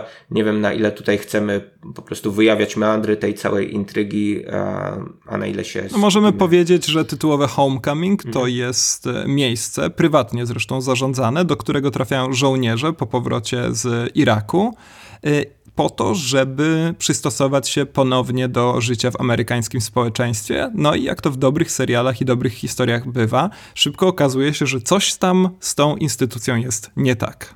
Mhm. Tak, no, trochę, trochę mi tutaj się przypomniał też e, e, klimat takiego filmu Johna Frankenheimera wchodzącego w w ramy jego trylogii paranoicznej, tak to określono. Mianowicie filmu, który po polsku się nazywał Przeżyliśmy wojnę, a w oryginale Manchurian Candidate. On potem miał mhm. remake też. E, tak, z Livem Schreiberem chyba. Tak, takim, takim mniej, mniej udany, e, współczesny. A to tak na zupełnym marginesie no, polecam tę trylogię paranoiczną Frankenheimera, e, zwłaszcza mm, film Twarze na sprzedaż. To wydaje mi się takie no w ogóle dla, dla, tego, dla tego reżysera, takiego trochę, trochę zapomnianego, mm, no opus magnum absolutne I Homecoming niejako, niejako taką, taką atmosferę trochę, trochę próbuje ewokować, no natomiast, natomiast nie wydaje mi się na tyle, na tyle koniec końców udane dzieło, jak, jak właśnie tam te przywołane przeze mnie historie, chociaż no, swoich fanów ma i nie wiem, nie wiem jaki jest twój stosunek do tego serialu. Ja może też dodam kilka takich e, detali. E, to, co mnie przyciągnęło do Home, Homecoming przede wszystkim, bo ten serial może przyciągać, przyciągać kilkoma rzeczami. Przede wszystkim to jest debiut Julie Roberts e, na małym ekranie. E, aktorka, która rzeczywiście ostatnio pojawiała się tylko okazjonalnie w pojedynczych tytułach, e, teraz e, no, dźwiga tak naprawdę na swoich własnych barkach cały ten tytuł, więc to jest zawsze niezwykle interesujące, że taka aktorka zabiera się rzeczywiście za projekt, którego pochodzenie jest może jeszcze jednak nie do końca prestiżowe, zaraz powiem o co chodzi. Sissy Spacek pojawia się też w tym serialu, żeby było zabawniej, także jakieś tam znane nazwiska rzeczywiście mogą ten serial no tak, sprzedać. Bo, Bobby Cannavale, Shia Winham. No, jest, no Shia Winham jest e, w ogóle, Bobby Cannavale, tak, no on tam przewija się od czasu do czasu, zaraz zresztą do niego wrócę jeszcze w innym kontekście. No Shia Winham jest, który gra tego um, agenta FBI, który prowadzi całe śledztwo, ona jest ozdobą tego serialu, absolutnie. Jest Jego okulary też wspaniały. są ozdobą. Jego, tak, w ogóle ja nie wiedziałem, że jest taki wynalazek jak okulary, które otwierają się w środku i są na magnes i można je w taki, nie wiem czy bardziej wydajny niż tradycyjny sposób zdjąć z nosa. No nie wiem po co to jest. Jako okazjonalny okularnik nie rozumiem, o co w tym chodzi. Zdaje mi się, że gdzieś to widziałem ostatnio znów powtórzone w jakimś filmie, ale nie mogę sobie teraz przypomnieć tytułu. Natomiast z tego gestu zdejmowania i zakładania tych okularów, no, Shia Winham zrobił tutaj no postać niejako, tak? No, tak, tak, a w pewnym momencie wpada na stojak rowerowy i to też jest przeurocze, zwłaszcza, że później z pozycji ziemi wygłasza taką bardzo emocjonalną przemowę. No jest absolutnie, absolutnie wspaniały, ale ja chciałbym powiedzieć, że mnie do Homecoming przyciągnęło to, że ja już tę historię znałem wcześniej, ponieważ ona ukazała się pierwotnie w formie podcastu. E, podcastu, który został wyprodukowany przez e, studio, bruklińskie studio Gimlet Media, o którym pewnie kilka razy już w tym z kolei podcaście wspominałem, bo to jest rzeczywiście taka czołówka, jeżeli chodzi o produkcję zarówno słuchowisk popularno-naukowych, jak i właśnie takich e, skomplikowanych, czasem zaskakująco narracji. Ja właściwie wszystkich tych ich fikcjonalnych podcastów słucham. Homecoming też słuchałem. W tym momencie chyba ten podcast ma dwa sezony i rzecz w oryginale napisali Horowitz i Bloomberg i Eli Horowitz to jest w ogóle bardzo interesująca postać. On jest bardzo zainteresowany wszelkimi takimi nowymi, e, nowomedialnymi narracjami, narracjami interaktywnymi i tak dalej, więc szczerze polecam Eli Horowitz, tak się nazywa ten pan. E, szczerze polecam e, wygooglowanie go i znalezienie chociażby jego, jego książek, które, które, które do tej pory poczynił, bo to są czasami fascynujące, choć może nie zawsze udane eksperymenty narracyjne. E, no i w ogóle teraz żyjemy w czasie takiego nowego trendu, kiedy adaptuje się podcasty i to nie tylko podcasty fabularne, ale te fabularne oczywiście są najważniejsze, ponieważ mamy tu już jakąś taką prefabrykowaną historię, świat, który można przenieść na ekran. E, I jest tego rzeczywiście ogromnie dużo. Na Amazon Prime możemy zobaczyć adaptację słynnego podcastu Lore, który swoją drogą doczekał się też wersji książkowych, które można przeczytać w Polsce, e, bo zostały po polsku wydane, co mnie bardzo zdziwiło. Um, oczywiście to są adaptacje takich rzeczy jak Serial, e, chyba na, na, na HBO można, można tę wersję wersję oglądać, a bardzo niedawno Gimlet Media wypuściło drugi sezon takiego e, quasi-horrorowego podcastu, który zresztą nazywa się Horror of Dolores Roach. I w momencie, kiedy wysłuchałem drugiego sezonu, który kończy się w taki raczej nagły sposób, to, a może on się jeszcze nie skończył, nie wiem, ale zwykle te odcinki wypuszczane są naraz, to dowiedziałem się, że ten podcast z kolei będzie przenoszony na ekrany telewizyjnych, e, telewizyjnych telewizorów przez słynne Blumhouse Studio, które e, na co dzień robi tanie horrory, ale zrobiło też innymi Get Out e, i, i, i Whiplash. Także bardzo, bardzo mnie interesuje to, w jaki sposób rzeczywiście te podcasty teraz trafiają na ekran i warto wspomnieć, że Homecoming mm, reżyserowany jest przez Sama Esmaila, jakkolwiek czyta się jego nazwisko, to jest facet znany przede wszystkim z Mr. Robot, który ma rzeczywiście takie ciągoty do pewnych stylistycznych eksperymentów i wydaje mi się, w każdym razie takie miałem wrażenie przez e, pierwsze 3-4 odcinki Homecoming, że w tym serialu za wszelką cenę autorzy tej strony wizualnej chcą udowodnić, że właśnie ta historia może być wspaniale, przepięknie opowiedziana w wizualnym medium,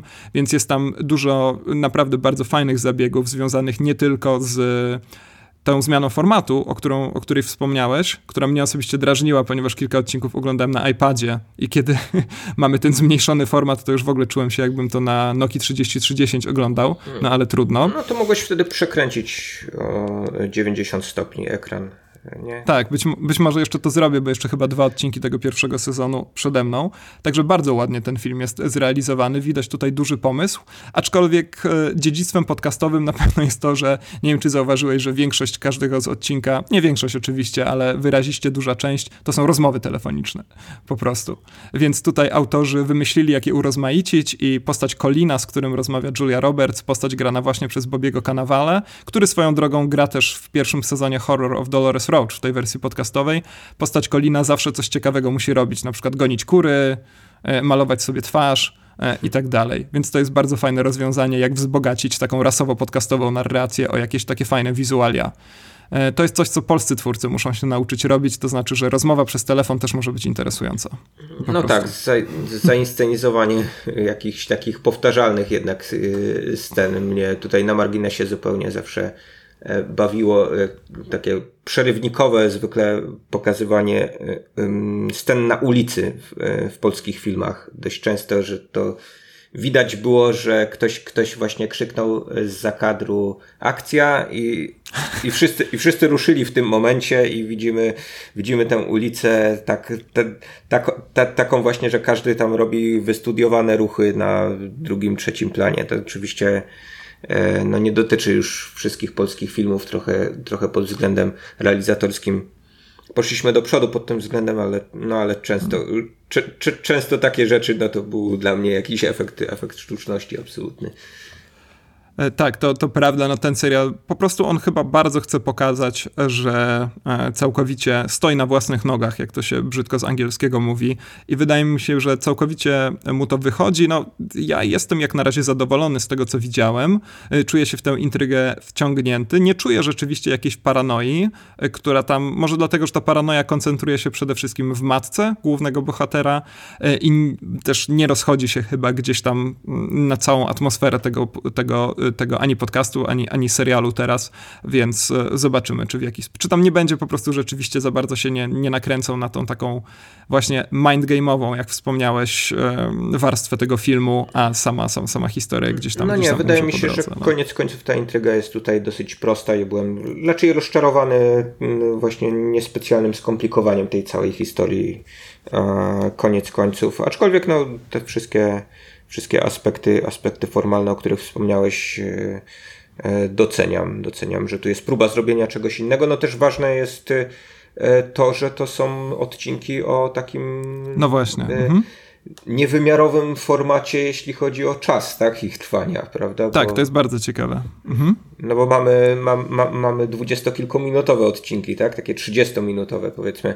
Tak, to właściwe, niecałe trzydziestominutowe. Właści, tak. Właściwe dla sitcomów, tak? Właściwe dla seriali komediowych.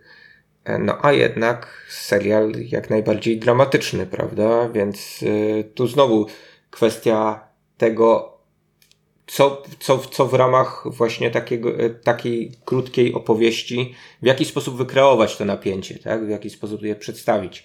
E, no ja prawdę mówiąc oglądałem po dwa odcinki zwykle, bo jestem przyzwyczajony do jakichś takich e, formatów godzinnych, więc może tego do końca nie, nie, nie złapałem, a nie wiem, czy zwracałeś uwagę na to, jak w obrębie samego odcinka jest jest zamknięta pewna opowieść, czy, czy, czy twórcy w ogóle starają się coś takiego robić, czy po prostu, czy to czemuś służy, czy to, czy poszatkowanie tego na, na takie odcinki po prostu nic nie zmienia, bo równie dobrze one mogłyby trwać po 45 minut. Też mam taką tendencję w serialach teraz, że y, niektórzy twórcy przestali zwracać uwagę na to, gdzie się zaczyna i kończy dany odcinek, traktując to jako część jakiejś takiej spójnej opowieści. Hmm, być może to jest e, fakt, że te odcinki rzeczywiście trwają zaledwie dwadzieścia kilka minut. To jest zasłona dymna, ponieważ teraz, kiedy myślę nad tymi odcinkami, ja jestem bardzo na świeżo z tym serialem. Ostatnio oglądałem go wczoraj. No to trzeba przyznać, że tam bardzo niewiele się dzieje. Po prostu. E, tam mamy e, w ogóle kilka dialogów w kilku powtarzalnych scenariach, kilka postaci i całość jest rzeczywiście bardzo kameralna więc może po prostu postanowiono gdzieś tam sztucznie, za przeproszeniem, mm, rozbuchać tę intrygę, właśnie nadając jej rangę aż 10 odcinków. Hmm, to jest ciekawe. No, albo, e, ale... albo skrócić te mhm. odcinki ze względu na to, że w takim formacie dłuższym yy, no dopiero dostrzegalne jest to, że to tak naprawdę kręcimy się wokół kilku lokacji, tak? I, i mamy sceny, sceny gadane. No tak, tak, tak, to właśnie, E, właśnie, właśnie, właśnie tak myślę, że to jest właśnie jakaś taka próba e, może oszukania widza po prostu, co nie zmienia faktu, że wydaje mi się, że cały sezon został na Prima wrzucony w jednym momencie, więc zawsze możesz sobie obejrzeć, no właśnie, dwa odcinki naraz, prawda? No w tym momencie, to znaczy w takiej sytuacji, no HBO ciągle nie zgodziło się jeszcze na wypuszczanie naraz kilku odcinków, ale no w przypadku czy Prime, czy Netflix, no nie mamy już, czy też twórcy nie mają żadnej kontroli nad tym, jak ich rzeczy są oglądane, więc e, to też jest pewnie może element jakiegoś, jakichś eksperymentów z długością, z formatem i tak dalej. No. Tak, to tak na marginesie dzisiaj przeczytałem informację o tym, że Judd Apatow protestuje przeciwko o. wprowadzeniu przycisku na film, yy, przepraszam, na Netflixie, który miałby yy, przyspieszać bądź zwalniać yy, to, co oglądamy. Co? Jest taki pomysł w ogóle? E, tak, tak. Netflix, Netflix zastanawia się nad nową funkcjonalnością. Mnie jeszcze tam w odpowiedzi napisał, że nie wiadomo, czy to będzie na stałe, ale że testują różne rozwiązania, no i y, w, y, w dobie smartfonów, bla, bla, bla, nowych, now, no, nowych technologii, yy, tak, obejrzyj sobie film, wiesz, prze, na przewijaniu. Znaczy, no, Netflix popiera. Kto nie oglądał filmu niemego na przyspieszeniu i spuszczoną muzyką Beniego Hilla w tle, no niech pierwszy rzuci kamień, prawda? ale jest to rzeczywiście... Dobra, zaraz rzucę, tylko nie wiem, czy doleci do Warszawy. No weź, weź, weź rozmach. E, wydaje mi się, że jest to rzeczywiście zupełnie szokujący pomysł, aczkolwiek nie oszukujmy się, wydaje mi się, że wiele osób przewija jakieś tam fragmenty, które uważają za nudniejsze, no tylko, że no nie wiem, co teraz będzie to łatwiej zrobić, teraz będzie też, a jaki Jude Apatow ma argumenty przeciwko? No, że on dostarcza... Integralność dzieła, tak. Tak, dokładnie. On dostarcza trzygodzinne komedie i ludzie mają oglądać te trzygodzinne Filmy Juda Apatowa są straszliwie długie, więc może, może stąd, stąd to się bierze. No ciekawe, ciekawe. To będę śledził to w takim razie... No nie, nie będę tego śledził. Po prostu jak nagle mi wyskoczy ta funkcja na Netflix, to zwrócę na to uwagę i wtedy będziemy mogli sobie o tym pogadać. No, ale to rzeczywiście. być może ktoś w końcu opracuje teraz jakiś taki serial, który będzie lepszy do oglądania, wiesz, formacie przyspieszenia razy 3 albo razy 5, prawda? Znaczy, nie znaczy, wiem, może jakieś nowe informacje się pojawią, na przykład, kiedy będziesz omijać jakieś klatki i tak dalej. ostatni, ostatni serial e, Nikolasa Winding Refna tak trochę mnie kusi, żeby, mm. żeby w ten sposób obejrzeć, bo tam mamy tak, tam półtora, półtora godzinne odcinki, tak, w, o serialu Too Old to Die Young mówię w tym momencie y, no ja jestem na razie too old, żeby się na to zabierać, za to zabierać, bo trochę, trochę szkoda mi czasu. Znaczy, myślę, tak, już kiedyś o tym mówiliśmy. Obie, obie, tak. Obiecywaliśmy, że to obejrzymy, no i jeszcze nie obejrzeliśmy. No, ale to, ale to znowu, no jak a propos tej różnorodności, o której wcześniej wspominaliśmy, no fajnie, że mamy... Bo to też Amazon.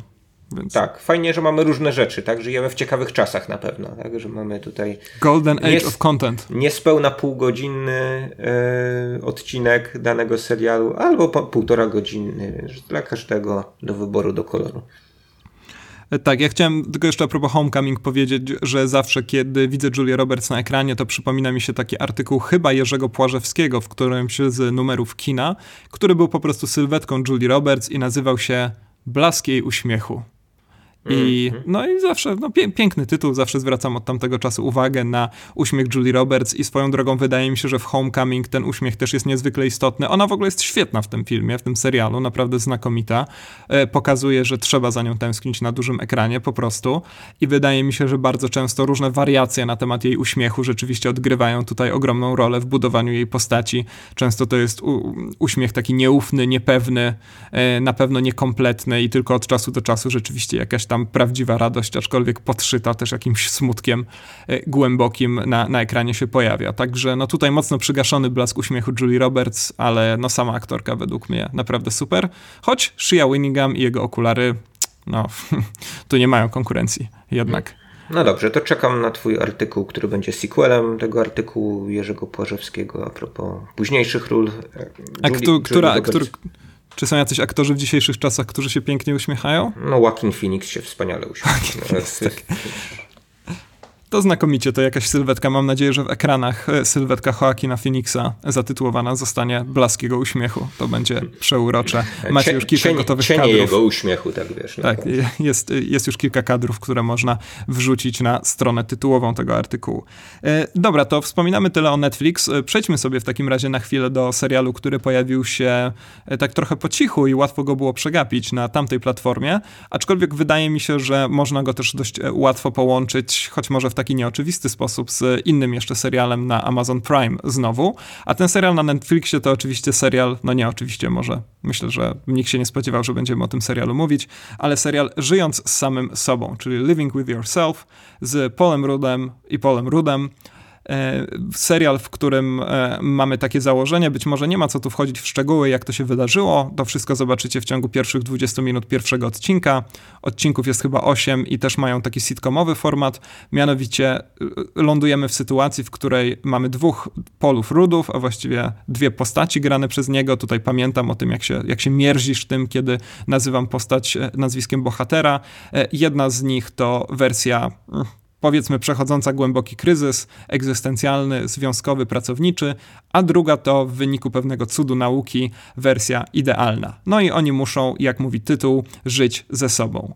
E, Michał, ty widziałeś 3-4 odcinki, tak? Dopiero, kiedy ci powiedziałem, że chętnie bym o tym tak, pogadał. Tak, no, mhm. Za późno mnie uprzedziłeś, że, że takie rzeczy bum, oglądasz. Bum, a, oglądaj. E, no, a jak, jak, jak, wiesz, przyznałem się na tej 10-godzinnej dyskusji, że raczej nie binge'uję, więc, więc tak po jednym odcinku dziennie sobie dawkowałem, no i zdążyłem trzy od czasu, kiedy mi to powiedziałeś obejrzeć. Rzeczywiście powiedziałem ci trzy dni temu, także idealnie. No, zgadza się, zgadza się wszystko. Nie, nie, nie, oszukiwałbym cię na antenie przed milionami słuchaczy. Tak, tak, tak. E... tak. No tu wszystko zostanie wygrzebane i użyte przeciwko nam oczywiście. Mhm. E, no, myślę, że to jest e, taki, taki serial, na, na temat którego ja się nie będę jakoś długo rozwodził. To znaczy zawsze przyjemnie jest mi zobaczyć Pola Rada nie tylko w stroju Antmana, ale w takich rolach, w których on kiedyś tam e, występował, to znaczy ten serial jest gdzieś bliski tego e, kina niezależnego, w którym, e, w którym on się pojawiał nie tylko pod, spod znaku wcześniej wywołanego Jada Apatoła, tak? no bo on u niego też bywał na ekranie i we wpadce i w 40 lat minęło i w 30-letnim prawiczku, także to był no, jakiś taki jeden z ulubionych jego aktorów. Natomiast tutaj no, mamy, mamy coś takiego dosyć, dosyć dziwnego, jeśli chodzi o mm, jeśli chodzi o gatunek tego serialu, bo ja, ja nie wiem, czy to podpada pod y, sformułowanie, które ostatnio się y, pojawiło, mianowicie takie sformułowanie dramedy, tak? Czy to dramedy pasuje do, do, do tego serialu? Mamy tu egzystencjalne problemy tego człowieka i to i, i, nie, i nie, nie ma takiego usilnego dążenia do tego, żeby to się przekształciło w serię gagów. No, mamy elementy komediowe, ale no one jakby moim zdaniem nie dominują nad, nad całością, więc, więc nie wiem. Tak, no ja uparcie forsuję tłumaczenie dramedy na promowany przez polskie programy telewizyjne termin komediodramat. No nie, takie, no, to, ale to, to, to ponoć nie to samo. Tak, tak, e, tak, e, ktoś mi kiedyś wytłumaczył, kiedy byłem mały, że komediodramat to po prostu komedia, który koń, która kończy się smutno. Tak, dramedy to oczywiście nie takie nowe pojęcie i zwykle rzeczywiście można to zidentyfikować nie tylko przez treść serialu, ale też jego format, bo to właśnie często te niecałe 30 godzin, 30 30 minut w stylu HBO-owskich dziewczyn i tak dalej. Y, ja chciałem dodać taki jeden detal, bo ty wspomniałeś o kinie niezależnym i tym, jak Paul Rudd jest z nim związany. Mm, ten serial został wyreżyserowany przez Jonathana y, Daytona bodajże i Valerie Faris. I to są autorzy Little Miss Sunshine, czyli naszej polskiej Małej Miss. E, mhm. którzy troszkę, troszkę chyba są niewidoczni dzisiaj e, w tym pejzażu audiowizualnym i fajnie, że, że, że, że, zrobili sobie taki serial. E, to znaczy oni są reżyserami, bo twórcą jest facet, który do tej pory pracował przede wszystkim w Daily Show, ale przyznam, że nie pamiętam jego nazwiska. No tak, jak, mm, jak, jak widziałeś dopiero trzy odcinki, to rzeczywiście nie ma się co za bardzo w to zagłębiać. Ja chciałem powiedzieć, czemu wybrałem ten serial i czemu go polecam, bo przyznam, że być może z wyjątkiem ostatniej sceny, to cała rzecz mi się bardzo podobała, ponieważ w ogóle zauważam ostatnio taką tendencję i wydaje mi się, że kolejny jeszcze serial, o którym chcemy w tym odcinku powiedzieć, też w tę tendencję wpada. To znaczy, żeby wybierać e, pewne takie rozwiązanie na poziomie zupełnego science fiction, które bardzo szybko się sprowadza tylko i wyłącznie do stwierdzenia tak jest i tyle, radźcie sobie z tym sami, nie będziemy w to wchodzić. Tutaj oczywiście takim rozwiązaniem jest to, skąd bierze się ten drugi Paul Rudd. Nie jest to w żaden sposób mm, tematem tego odcinka, mimo że mm, tego serialu, mimo że no jest tam może osią pewnej intrygi, która gdzieś, gdzieś, gdzieś dzieje się na trzecim czy czwartym planie, ale jednak chodzi po prostu o taki dość bezczelny pretekst do tego, żebyśmy mieli dwie postaci w dwóch, e, czy też jedną postać w dwóch wersjach.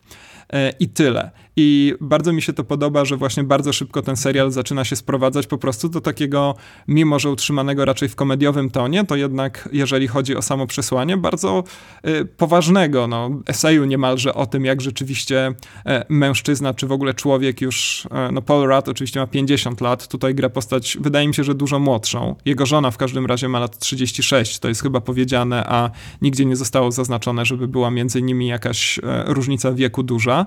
Niemniej sam wiek jest nieważny, ważne jest to, że rzeczywiście jest to człowiek już po prostu prowadzący od dłuższego czasu życie dorosłe, już po różnych doświadczeniach i tak dalej. I ten serial w dużym mierze właśnie opowiada o tym, mm, jak należy, że tak powiem, weryfikować swoje aspiracje, czy rzeczywiście taka coachingowa idea bycia najlepszą wersją siebie, bo to zupełnie dosłownie takie zdanie właśnie pojawia się jeszcze chyba w pierwszym odcinku, o ile dobrze pamiętam. Tak jest reklamowane to, to spa tajemnicze, do którego jedzie e, główny bohater. Czy rzeczywiście te wszystkie hasła mają sens? No i ten serial dużo zyskuje w swoich e, kolejnych odcinkach. Myślę, że gdzieś tam mniej więcej od czwartego czy piątego odcinka, kiedy zaczynamy przyjmować również perspektywy żon, perspektywę żony, głównego bohatera, a nawet głównych bohaterów. E, I rzeczywiście zaczynamy konfrontować ją i jej doświadczenia z tą ideą właśnie tego, żeby żyć razem, tworzyć związek z kimś, kto faktycznie nagle zaczyna stawać się tą najlepszą wersją samego siebie. I to jest taki serial właśnie w dużej mierze o związku, tak naprawdę. Przede wszystkim chyba o tym, o godzeniu się z pewnymi niedoskonałościami, z niemożnością słuszną zresztą pogodzenia się z innymi i próbą jakiegoś takiego ułożenia sobie życia ze sobą nawzajem, gdy też ten czas gdzieś tam dyskretnie, ale jednak nieubłaganie mija w tle. Także w gruncie rzeczy jest to serial utrzymany w tonie niezwykle lekkim, komediowym, ale rzeczywiście gdzieś tam od czasu do czasu faktycznie uderza. Więc, więc polecam, po prostu tyle. Zwłaszcza chyba ten drutek od czwartego odcinka w górę, więc mogłem ci powiedzieć o tym 8 dni temu. No tak, 3. mogłem zacząć oglądać od czwartego odcinka w górę i wtedy może byłoby trochę, trochę inaczej. To znaczy ja się zgadzam z tym, że to jest y, ciekawy punkt wyjścia znaczy w ciekawą stronę on też e, zdąża, bo e, tak gdy zacząłem to oglądać nie wiedziałem w ogóle o czym to jest, oprócz tego, że dwóch polów radów gdzieś tam z plakatu zerkało, więc tutaj jakby no coś, coś, coś, coś to już sugerowało. No przypomniał mi się E, taki film e, Harolda Ramisa Mężowie i żona. Nie wiem, czy kojarzysz mm -hmm. Multiplicity tak, tak, z Michaelem Keatonem i Andy McDowell. E, no, gdzie w jakiejś takiej właśnie wersji komediowej mieliśmy ogrywane to klonowanie. Zresztą wówczas no, klonowanie w latach 90. no, było na pierwszych stronach gazet, tak, no bo sklonowano owce Doli, prawda, i było, był cały szum wobec tego, no co można, na ile to etyczne klonować ludzi, ale to nie w tę stronę zmierza serial właśnie Living With Yourself, tylko on zmierza właśnie E, w stronę znowu, no, wydaje mi się, jakiegoś takiego tematu naszych czasów, czyli właśnie tematu potrzeby e, no jakby ciągłego udoskonalania się, a przynajmniej takiej może sztucznej potrzeby forsowania tej tego, że, że każdy się musi cały czas udoskonalać i że musi cały czas e, dążyć do jakiegoś niedoścignionego ideału i musi się dokształcać, ile tam by lat nie miał i już nie ma, nie, nie, nie, nie ma takiego czasu na st stare, dobre zdziadzenie, tak? Pozostanie, tak. pozostanie już właśnie, znaczy wrzucenie na luz, ale zostanie no być, być może trochę zrzędliwą wersją samego siebie, trochę już e, no, mniej energetyczną. E, no, presja, presja jest tego, żeby cały czas siebie update'ować e, i to jakoś, e, jakoś ten serial próbuje, próbuje złapać. Czy koniec końców w obrębie całości to mu się, to mu się udaje, to nie wiem, no ale szacunek za takie, za takie podejście. Tak, i wydaje mi się, że właśnie w sposób nieoczywisty, ale jednak gładki możemy przejść do ostatniego serialu, o którym chcieliśmy sobie wspomnieć, czyli do serialu Undone na Amazon Prime, czyli wracamy do tej ojczyzny albo matczyzny serialu Homecoming. E, ponieważ tutaj również mamy do czynienia z serialem, gdzie pewne założenie właśnie związane z skrzyżowaniem jakiegoś science fiction z mistycyzmem jest, wydaje mi się, tylko i wyłącznie pretekstem do dyskutowania o kwestiach takich jak najbardziej osobistych i zresztą udaje się to pewnie w jakiś taki nawet, chciałoby się rzec, poruszający sposób. Ale to pewnie nie jest pierwsza rzecz, która rzuca się w oczy, kiedy ogląda się Andan. E, Michał, udało ci się e, zobaczyć Andan? Bo nie, ja, ja o tym serialu nic nie wiem, e, poza A. tym, że poleciłeś mi go do obejrzenia, no ale poleciłeś mi go do obejrzenia właśnie z tymi innymi serialami i nie zdążyłem po prostu się A, z nim zapoznać. Dobrze. Widzę tylko pojedyncze kadry, które mi się bardzo podobają, więc pewnie się za to wezmę. Ocena też zachęca na IMDb 8,3, więc Wyżej niż odda oddaję ci głos. Dobrze, to ja w takim razie krótko, żeby to się nie zmieniło w kolejny monolog, po prostu ten serial polecę i polecę go najpierw nazwiskami, ponieważ e, jego twórcami są mm, e, Rafael Bob, e, Rafael Bob Waxberg, Waxberg, Waxberg oraz Kate Purdy. I obie te postaci e, powinniśmy kojarzyć przede wszystkim z serialem BoJack Horseman na Netflix, który właśnie w ostatni piątek miał premierę kolejnego, szóstego już sezonu. E, a zatem ludzi, jak od razu to skojarzymy, którzy rzeczywiście wykorzystują medium animacji do tego, aby opowiadać e, czasem zaskakująco osobiste i dotykające historie. No, trzeba pamiętać, że to są jednak autorzy seria wzruszającego serialu o gadającym koniu, co uzależnionego od, uzależnionym od alkoholu, narkotyków i seksu, więc y, jest to wszystko już samo w sobie niezwykle interesujące. Y, Kate Purdy, która jest trochę mniej znaną postacią z tego duetu, jest za to reżyserką y, kilku takich w gruncie rzeczy najbardziej efektownych odcinków Bojacka. Takim odcinkiem jest The Old Sugarman Place. To jest pierwszy albo drugi odcinek czwartego sezonu. Ci z was, którzy widzieli, mogą sobie przypomnieć, że to opowiada bodajże, ja też dobrze nie pamiętam, ale to jest ten odcinek, w którym Bojack wraca do swojego rodzinnego domu i tam zaczyna się taka podróż przez jego wspomnienia, przez przeszłość, pomieszana też z jakimiś chyba alternatywnymi wersjami, już nie pamiętam. W każdym razie cała rzecz jest rzeczywiście bardzo mocno mm, tak narracyjnie rozkawałkowana i dość trudno za tym nadążać, a później, kiedy wszystko zaczyna się wspinać, no to spinać, przepraszam, to końcówka rzeczywiście jest emocjonalnie głęboko poruszająca. No i Andan to też jest animacja, aczkolwiek animacja bardzo nietypowa, ciągle bardzo nietypowa, bo chyba ciągle wywołująca takie dziwne poczucie obcości, czyli animacja rotoskopowa. E, rotoskopowa, a zatem e, mamy tutaj do czynienia z sytuacją, w której gra aktorska zostaje uzupełniona przez różne elementy animacyjne, przede wszystkim no, na aktorów zostają nałożone takie rysowane warstwy, no i cała reszta łącznie z jakimiś tłami i tak dalej również jest już e, narysowana. Mm, no, nie jesteśmy chyba w stanie. Roberta Zemeckisa, tak, albo twojego Vincenta znaczy, nie no, wiem znam... akurat na, na, ile rotoskopia tutaj przypomina tamte. No znamy to przede wszystkim z, przez e, Ciemne Zwierciadło Linklatera, mm -hmm, czyli Through a Scanner Darkly, ponieważ ta sama ekipa, która przy, przy Przez Ciemne Zwierciadło pracowała, pracu, pracowała też przy, przy Undan. No rotoskopowa animacja pojawiła się kiedyś w tym podcaście w kontekście filmu dokumentalnego Tower o słynnym zabójcy, mm -hmm. który zaczaił się na wieży Uniwersytetu w Austin. Znakomity dokument, zresztą polecaliśmy go tutaj szczerze szczerze. E, no i ta animacja rotoskopowa jest zupełnie znakomitym rozwiązaniem w przypadku Andan, który opowiada o, o e, dziewczynie, ona zbliża się do trzydziestki, no żyje w takim dość charakterystycznym dla wielu ludzi w około, około w naszym wieku, e, którzy takim, takim zawieszeniu, wiecznym powtarzaniu pewnych czynności i ogólnym, ogólnym znudzeniu, do momentu, kiedy nie pojawia się nagle jej, nie objawia się jej martwy ojciec i prosi ją o to, żeby pomogła rozwiązać zagadkę jego zabójstwa. No i ona zyskuje taką e, tajemniczą możliwość podróżowania w czasie, podróżowania w przestrzeni, której do końca nie jest w stanie opanować. I tu znowu w przypadku tego serialu Living with Yourself mamy do czynienia z takim zabiegiem, no właśnie z, tutaj z przecięcia właśnie, jak wspomniałem wcześniej, jakiegoś science fiction, jakiejś mistyki y, plemiennej wręcz, y, które tak naprawdę zostaje bardzo szybko zbyte, to znaczy wydaje się w pewnym momencie, że to zostanie nam wyjaśnione, ale nie zostaje nam wyjaśnione i zamiast tego serial w taki dość zaskakujący sposób zmierza raczej nie w stronę nawet tej intrygi morderstwa, nie w stronę rozbudowania, rozbudowywania tej, e, tego aspektu science fiction, ale raczej właśnie w budowanie emocjonalnego portretu zarówno tej bohaterki, jak i ludzi, którzy ją otaczają. E, no i całość e, rzeczywiście sprawdza się znakomicie. Ta animacja pozwala nam w taki bardzo łagodny sposób podróżować po tych światach. Oczywiście, gdybyśmy mieli tu do czynienia z jakimś greenboxem czy czymś, to, e, to wyglądałoby to wszystko fatalnie. Wszystko tutaj na tym poziomie wizualnym też pięknie się klei. No i rzeczywiście mamy historię, która tak naprawdę nawet nie doczekuje się żadnej wyrazistej konkluzji. Nie wiem, czy być drugi sezon, czy nie, ale nie czuję absolutnie takiej potrzeby i wykorzystuje właśnie te swoje zarówno to takie pretekstowe założenie, jak i te wszystkie możliwości, które daje animacja do tego, żeby opowiedzieć e, bardzo poruszającą historię gdzieś tam o, no jakkolwiek banalnie to zabrzmi, to poszukiwaniu siebie, poszukiwaniu swojego miejsca w świecie, w związku i tak dalej. Więc no, no śliczne to jest, takie, takie poważne tematy, ale, ale są też żarty w tym serialu, więc, więc spoko. Zachęciłeś, zachęciłeś się na pewno. E, tak, ja bardzo też lubię to, jak e, takie medium, które kojarzy się myślę, że i nam, i nam, naszym słuchaczom już nie, ale jednak kojarzy się z pewnymi takimi mm, infantylnymi opowieściami jest rzeczywiście wykorzystywane do opowieści, które poruszają takie najgłębsze struny, których poruszenia się nie spodziewamy, nie oczekujemy, może nawet po prostu tego nie chcemy.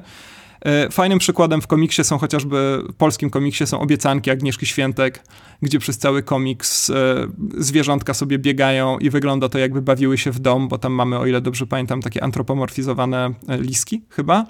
E, a na końcu gdzieś tam jeden czy dwa kadry tej wydawałoby się niewinnej historii stawiają ją na głowie i rzeczywiście uruchamiają w mózgu i w serduszku jakieś takie elementy zupełnie niespodziewane. Także Andan mm, robi mniej więcej to samo, tylko że przy tym jest piekielnie efektowne, bo po prostu no, ogląda się to z rozdziawioną gębą i tyle.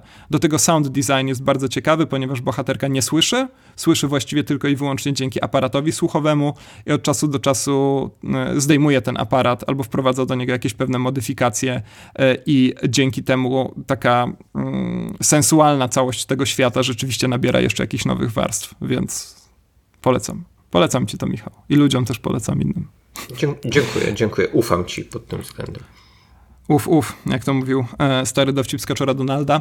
E, Michał, to co? E, kończymy z serialami i przechodzimy do zapowiedzianego na początku tego odcinka kolejnego festiwalu, który już za progiem, już za rogiem, już, no, za, już za, za momentem? Tak, sezon niby festiwalowy, ten taki właśnie letni się zakończył, ale dla nas się nie zakończył, prawda? Bo za chwilę American Film Festival i znowu jubileuszowa edycja, znowu dziesiąta edycja w przypadku kamery akcji.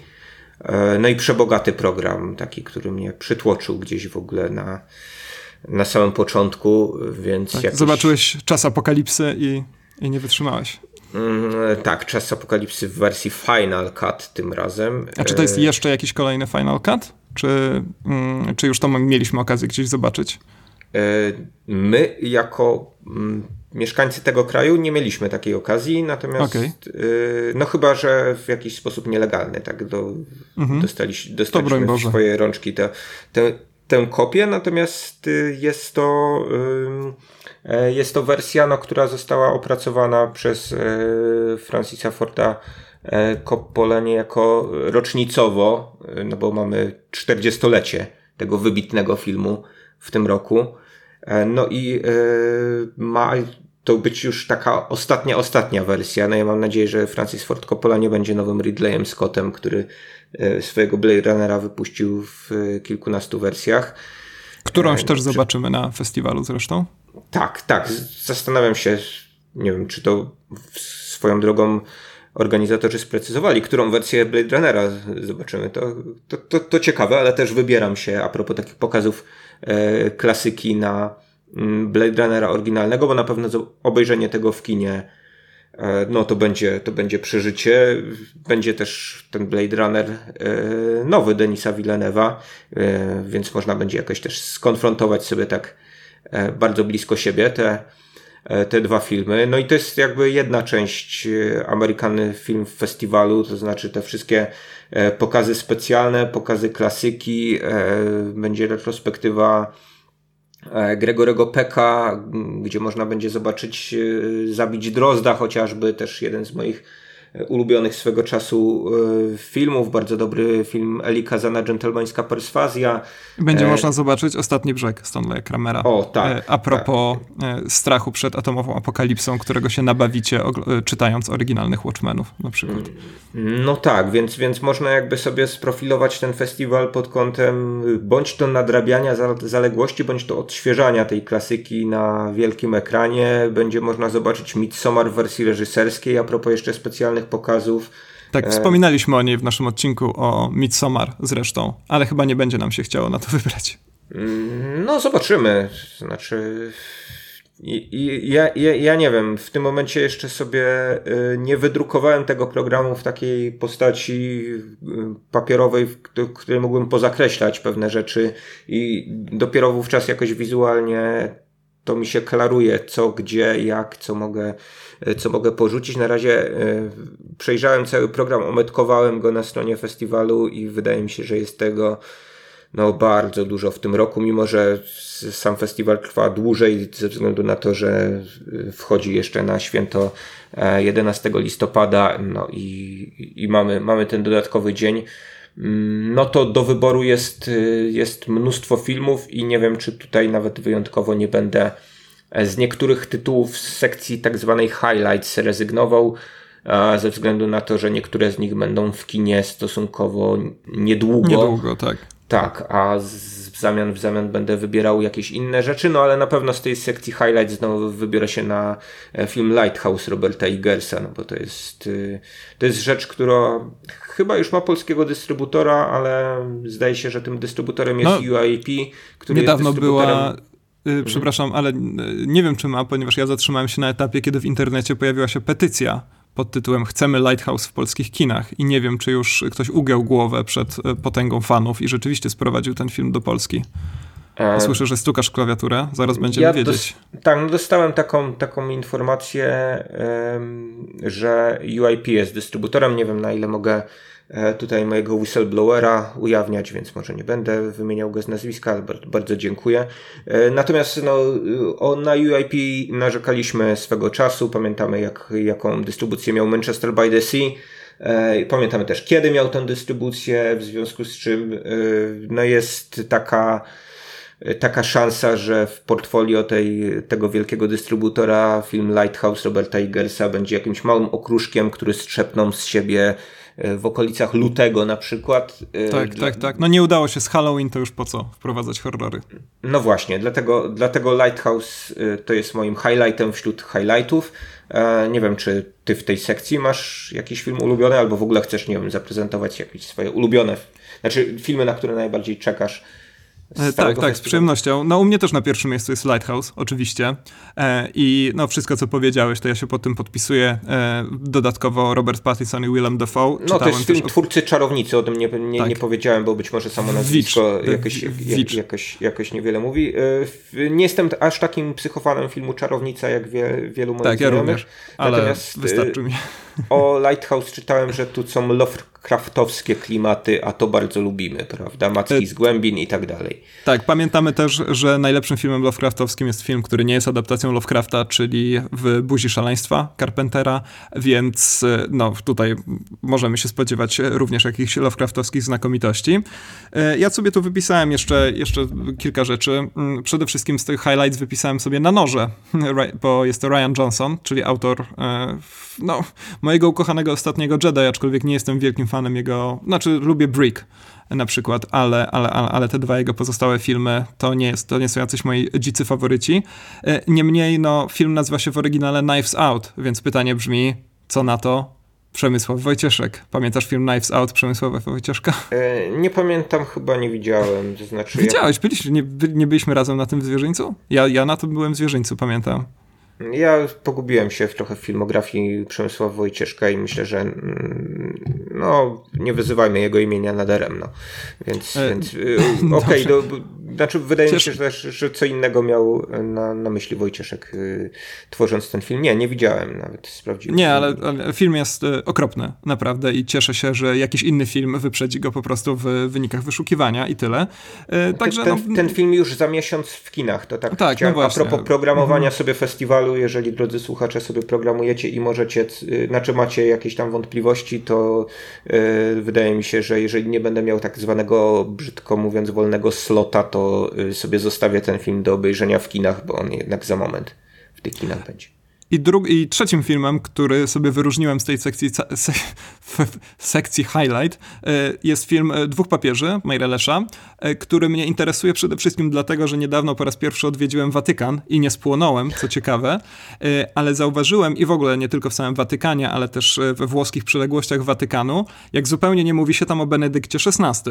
Zauważyłem, że papież Niemiec został niemal w całości wykluczony z tej narracji takiej pamię pamiątkarskiej, nazwijmy to w ten sposób. To znaczy, gdzie co jest poczet papieży i Jest poczet papieży, miejsce? który składa się z Jana Pawła II i e, Franciszka. Po prostu, to jest zupełnie niesamowite. Kiedy tam przyjeżdżasz, chcesz sobie kupić jakiś, no nie wiem, jakiś talerzyk z mhm. papieżem mm. albo coś takiego, to nie kupisz sobie talerzyka z Józefem Ratzingerem. A z więc... Urbanem VI na przykład, albo Nie, tylko z, tylko, znaczy, tylko z Jerzym Urbanem. Okay. Masz sobie solniczkę w kształcie głowy Jerzego Urbana, mm. możesz sobie kupić. E, nawet tam dotarły jego macki do Watykanu. E, I bardzo interesują mnie od tego czasu wszelkie jakieś takie zakulisowe kwestie związane z funkcjonowaniem Benedykta XVI w murach Watykanu E, o tym będzie ten film, więc e, pewnie z przyjemnością się na niego wybiorę. Ale no właśnie, tak jak wspomniałeś, e, większość z tych highlightów rzeczywiście doczeka się premiery albo w kinach albo na Netflix, tak jak Irishman, oczywiście Scorsese'ego, o którym nie wspomnieliśmy, a który otwiera ten, e, otwiera ten festiwal. Wydaje mi się, że zresztą zamykająca ten festiwal historia rodzinna Baumbacha, reżysera, którego nazwisko Bombach. bardzo lubię. Baumbach. Bombach, e, tak, bardzo bardzo lubię wymawiać to nazwisko. Dobrze. E, wydaje mi się, że to również jest produkcja, która pojawi się na Netflix, tak jak jego poprzedni film, ale nie wiem. E, tak czy owak, faktycznie masz rację, że te highlighty będą gdzieś do obejrzenia. E, ja... No tak, ale czym innym jest, wiesz, dla mnie też oglądanie w kinie, a czym innym oglądanie na yy, jakimś tam ekranie domowym yy, Irlandczyka trzygodzinnego. To jednak, jednak na to się wybieram, żeby zobaczyć to na dużym ekranie, bo on będzie miał dystrybucję w Polsce, ale jakąś pewnie ograniczoną do kin studyjnych z kolei, a nie multiplexów. A nie multiplexu, tak, jak, tak. tak jak w przypadku Romy, to to się odbywało, w związku z czym no, na otwarcie ten Irlandczyk to dla mnie obowiązkowo. Mam nadzieję, że się wklikam. No, ja jeszcze nie zdecydowałem, zwłaszcza, że nienawidzę tego wklikiwania się na czas i e, czasami mnie to tak frustruje, że po prostu z tego rezygnuję. E, ja bym chciał zobaczyć kilka innych rzeczy. E, na przykład zobaczę sobie chyba podczas, e, w takiej sekcji, która chyba po prostu e, przypomina jakieś dawne rzeczy, e, zobaczę sobie Her Smell wreszcie.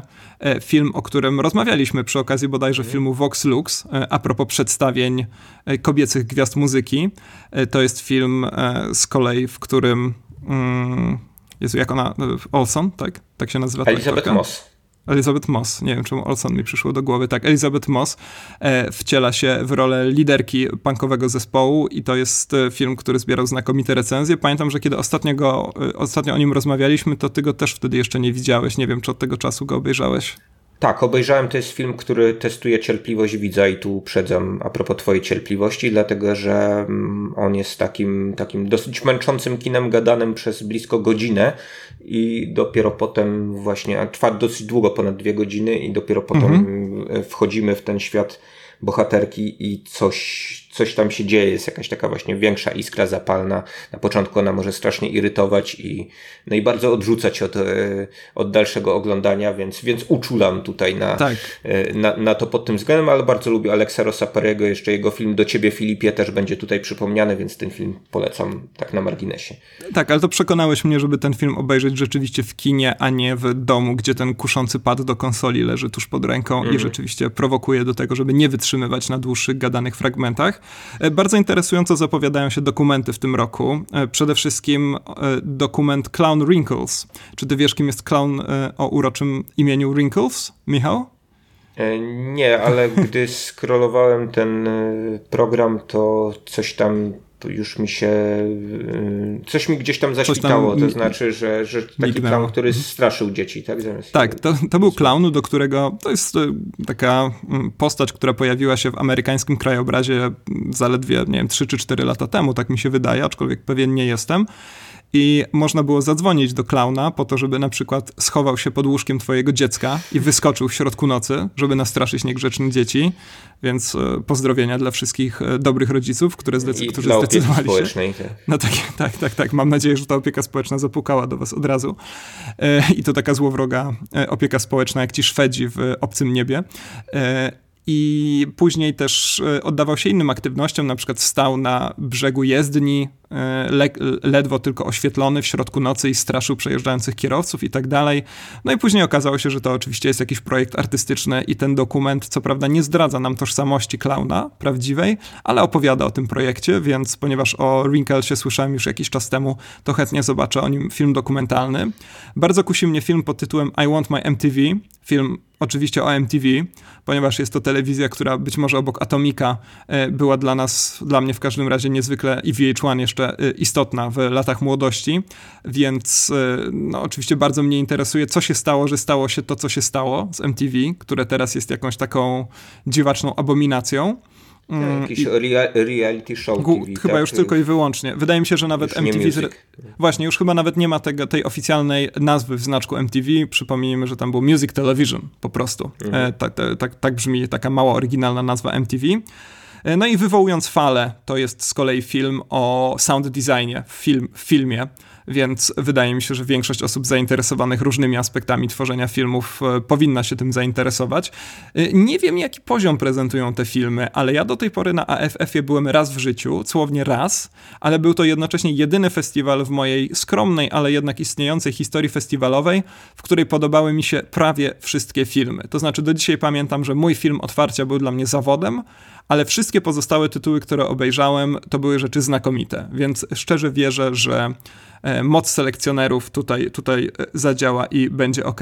Będzie też taka sekcja HBO, e, której, z której część można już obejrzeć na HBO Go, na przykład film Wynalazczyni, Dolina Kremowa w kropli krwi, przepraszam, Dolina Kremowa, to jest jakieś zagłębie no, produkcji kosmetyków. To, to Disney coś takiego wykreuje kiedyś. No. Tak, Dolina Krzemowa w kropli krwi, pod tym złowrogim tytułem kryje się historia zupełnie niesamowitego przekrętu, którego podmiotem jest babka przyjeżdżająca do Doliny Krzemowej wyposażona w takie urządzenie, które ponoć bardzo szybko skanuje twoją krew, mówi o tobie wszystko, jest w stanie utrzymywać cię w zdrowiu i szczęściu.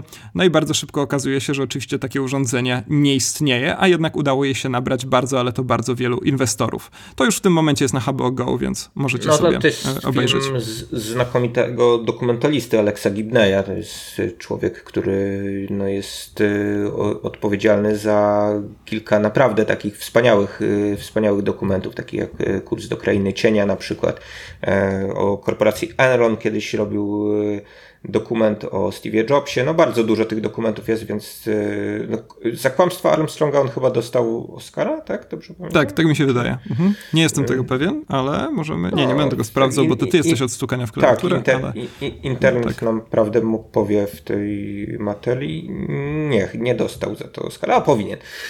po prostu. No, Już dostał. Tak, mojego prywatnego, tak, ode mnie, ode mnie tutaj Michałka. dostał. Mhm. W, każdym razie, no właśnie czasami, czasami to są do, y, filmy dokumentalne dokumentalne. Fajnie, że wywołałeś takich wielkich nazwisk jak Alex Gibney, czy rozpoznawalnych nazwisk jak Nick Broomfield, który wyspecjalizował się w różnych dokumentach o gwiazdach muzyki i tym razem będzie jego film o Leonardzie Coenie e, w zasadzie A, jego takim, takim związku miłosnym z jego, z jego muzą Marian. E, no, jest, y, znaczy znowu, to jest jakby drugi, y, drugi klucz, którym można sobie ułożyć program y, American Film Festival, to znaczy oglądać tylko dokumenty i, i ozdobić je jakimiś tam filmami fabularnymi, bo większość tych dokumentów zwykle trzyma bardzo wysoki poziom i, a czasami wydarzają się rzeczy jakieś, jakieś znakomite. Pamiętam taki film dokumentalny West of Memphis na przykład, który zobaczyłem mhm. Podczas American Film Festivalu, no i y, trudno mi sobie przypomnieć też y, złe filmy dokumentalne, które bym zobaczył podczas American Film Festivalu, a to są rzeczy, które no, czasami, tak jak mówisz, można zobaczyć na różnych, różnych portalach streamingowych, czy też y, w telewizji, natomiast y, niekoniecznie są naszym pierwszym wyborem wówczas. A tutaj mamy je mm, no, skumulowane jakoś też, e, sygnują jakiś tam obraz e, współczesności, obraz problemów nie tylko współczesnej Ameryki, ale też współczesnego świata, bo będziemy mieli kilka takich dokumentów, które o kryzys klimatyczny zahaczają mniej lub bardziej, a więc, e, więc to taki, taki sposób profilowania tego festiwalu też polecam. Tak, ja tutaj przeczytałem jeszcze króciutki wywiad z Romanem Gutkiem, który mówi w programie m.in. filmy z Tomem Hanksem, Robertem Pattinsonem i René Zellweger. Wśród kości będzie twórca wśród gości, powiedziałem chyba kości, a to dobre przejęzyczenie, ponieważ chodzi oczywiście o twórcę horrorów Ariego Astera, a wśród widzów innymi noblistka Olga Tokarczuk, mówi Roman Gutek i ta wypowiedź przypomniała mi, że ja też miałem osobisty kontakt z Olgą Tokarczuk, o której na Facebooku wszyscy pisali o swoich wspomnieniach z, z nią związanych w momencie, kiedy dostała Nobla, mianowicie widziałem ją na seansie filmu Atlas Zła, na Nowych Horyzontach. Także też mogę powiedzieć, że miałem jakiś kontakt z Olgą Tokarczuk. Widziałem też kiedyś w kinie Szymona Majewskiego, więc może on też dostanie Nobla. Zobaczymy. Tak, yy, jakoś parafrazując Twoje przejęzyczenie, powiedziałbym, że w takim razie ten festiwal yy, może przebiegać też pod hasłem yy, prowadź swój pług przez gości umarłych. Tak, tak, tak. Myślę, że chociaż tu jest mniejsze prawdopodobieństwo niż na Nowych Horyzontach, że spotkamy gości umarłych, bo filmy zdecydowanie bardziej przyswajalne. Tak w każdym razie wynika z mojego niezwykle skromnego doświadczenia. E, no tak, no to, to serdecznie zapraszamy na American Film Festival. My tam będziemy przez cały czas trwania, co ciekawe, e, i będzie nam można przybić piątkę, jeżeli nas rozpoznacie. Proste. Tak, tak. Będziemy gośćmi nieumarłymi tego festiwalu. Znaczy, chyba wytrzymamy. E, tak, myślę, czy jeszcze coś powinniśmy dodać, ale to chyba wszystko. E, także dzisiaj taki odcinek e, trochę od sasa do lasa, od serialu do festiwalu. I następny odcinek ukaże się pewnie w połowie listopada, tak jak zwykle co dwa tygodnie. Ci z Was, którzy tęsknią za jakimś odcinkiem Halloweenowym, wyobrażali sobie, że skoro zaczyna się listopad, to my również nagramy straszny odcinek. Odsyłamy do naszego odcinka sprzed roku, jeżeli go jeszcze nie znacie, pod tytułem chyba takie straszne horrory. W każdym razie horrory na pewno są tam w nazwie odcinka, więc znajdziecie bez problemu. E, no i tam myślę, że całkiem kuszący przegląd, w tym wspomniane w tym odcinku w buzi szaleństwa. E, kończymy, Michał? Triumfalnie? Kończymy, kończymy. E, widzimy się po American Film Festivalu. Podzielimy się pewnie wrażeniami z tego wydarzenia, więc czuwajcie. Czuwajcie tak w odbiornikach. Do usłyszenia. Papa. Pa. Sayonara żółwie.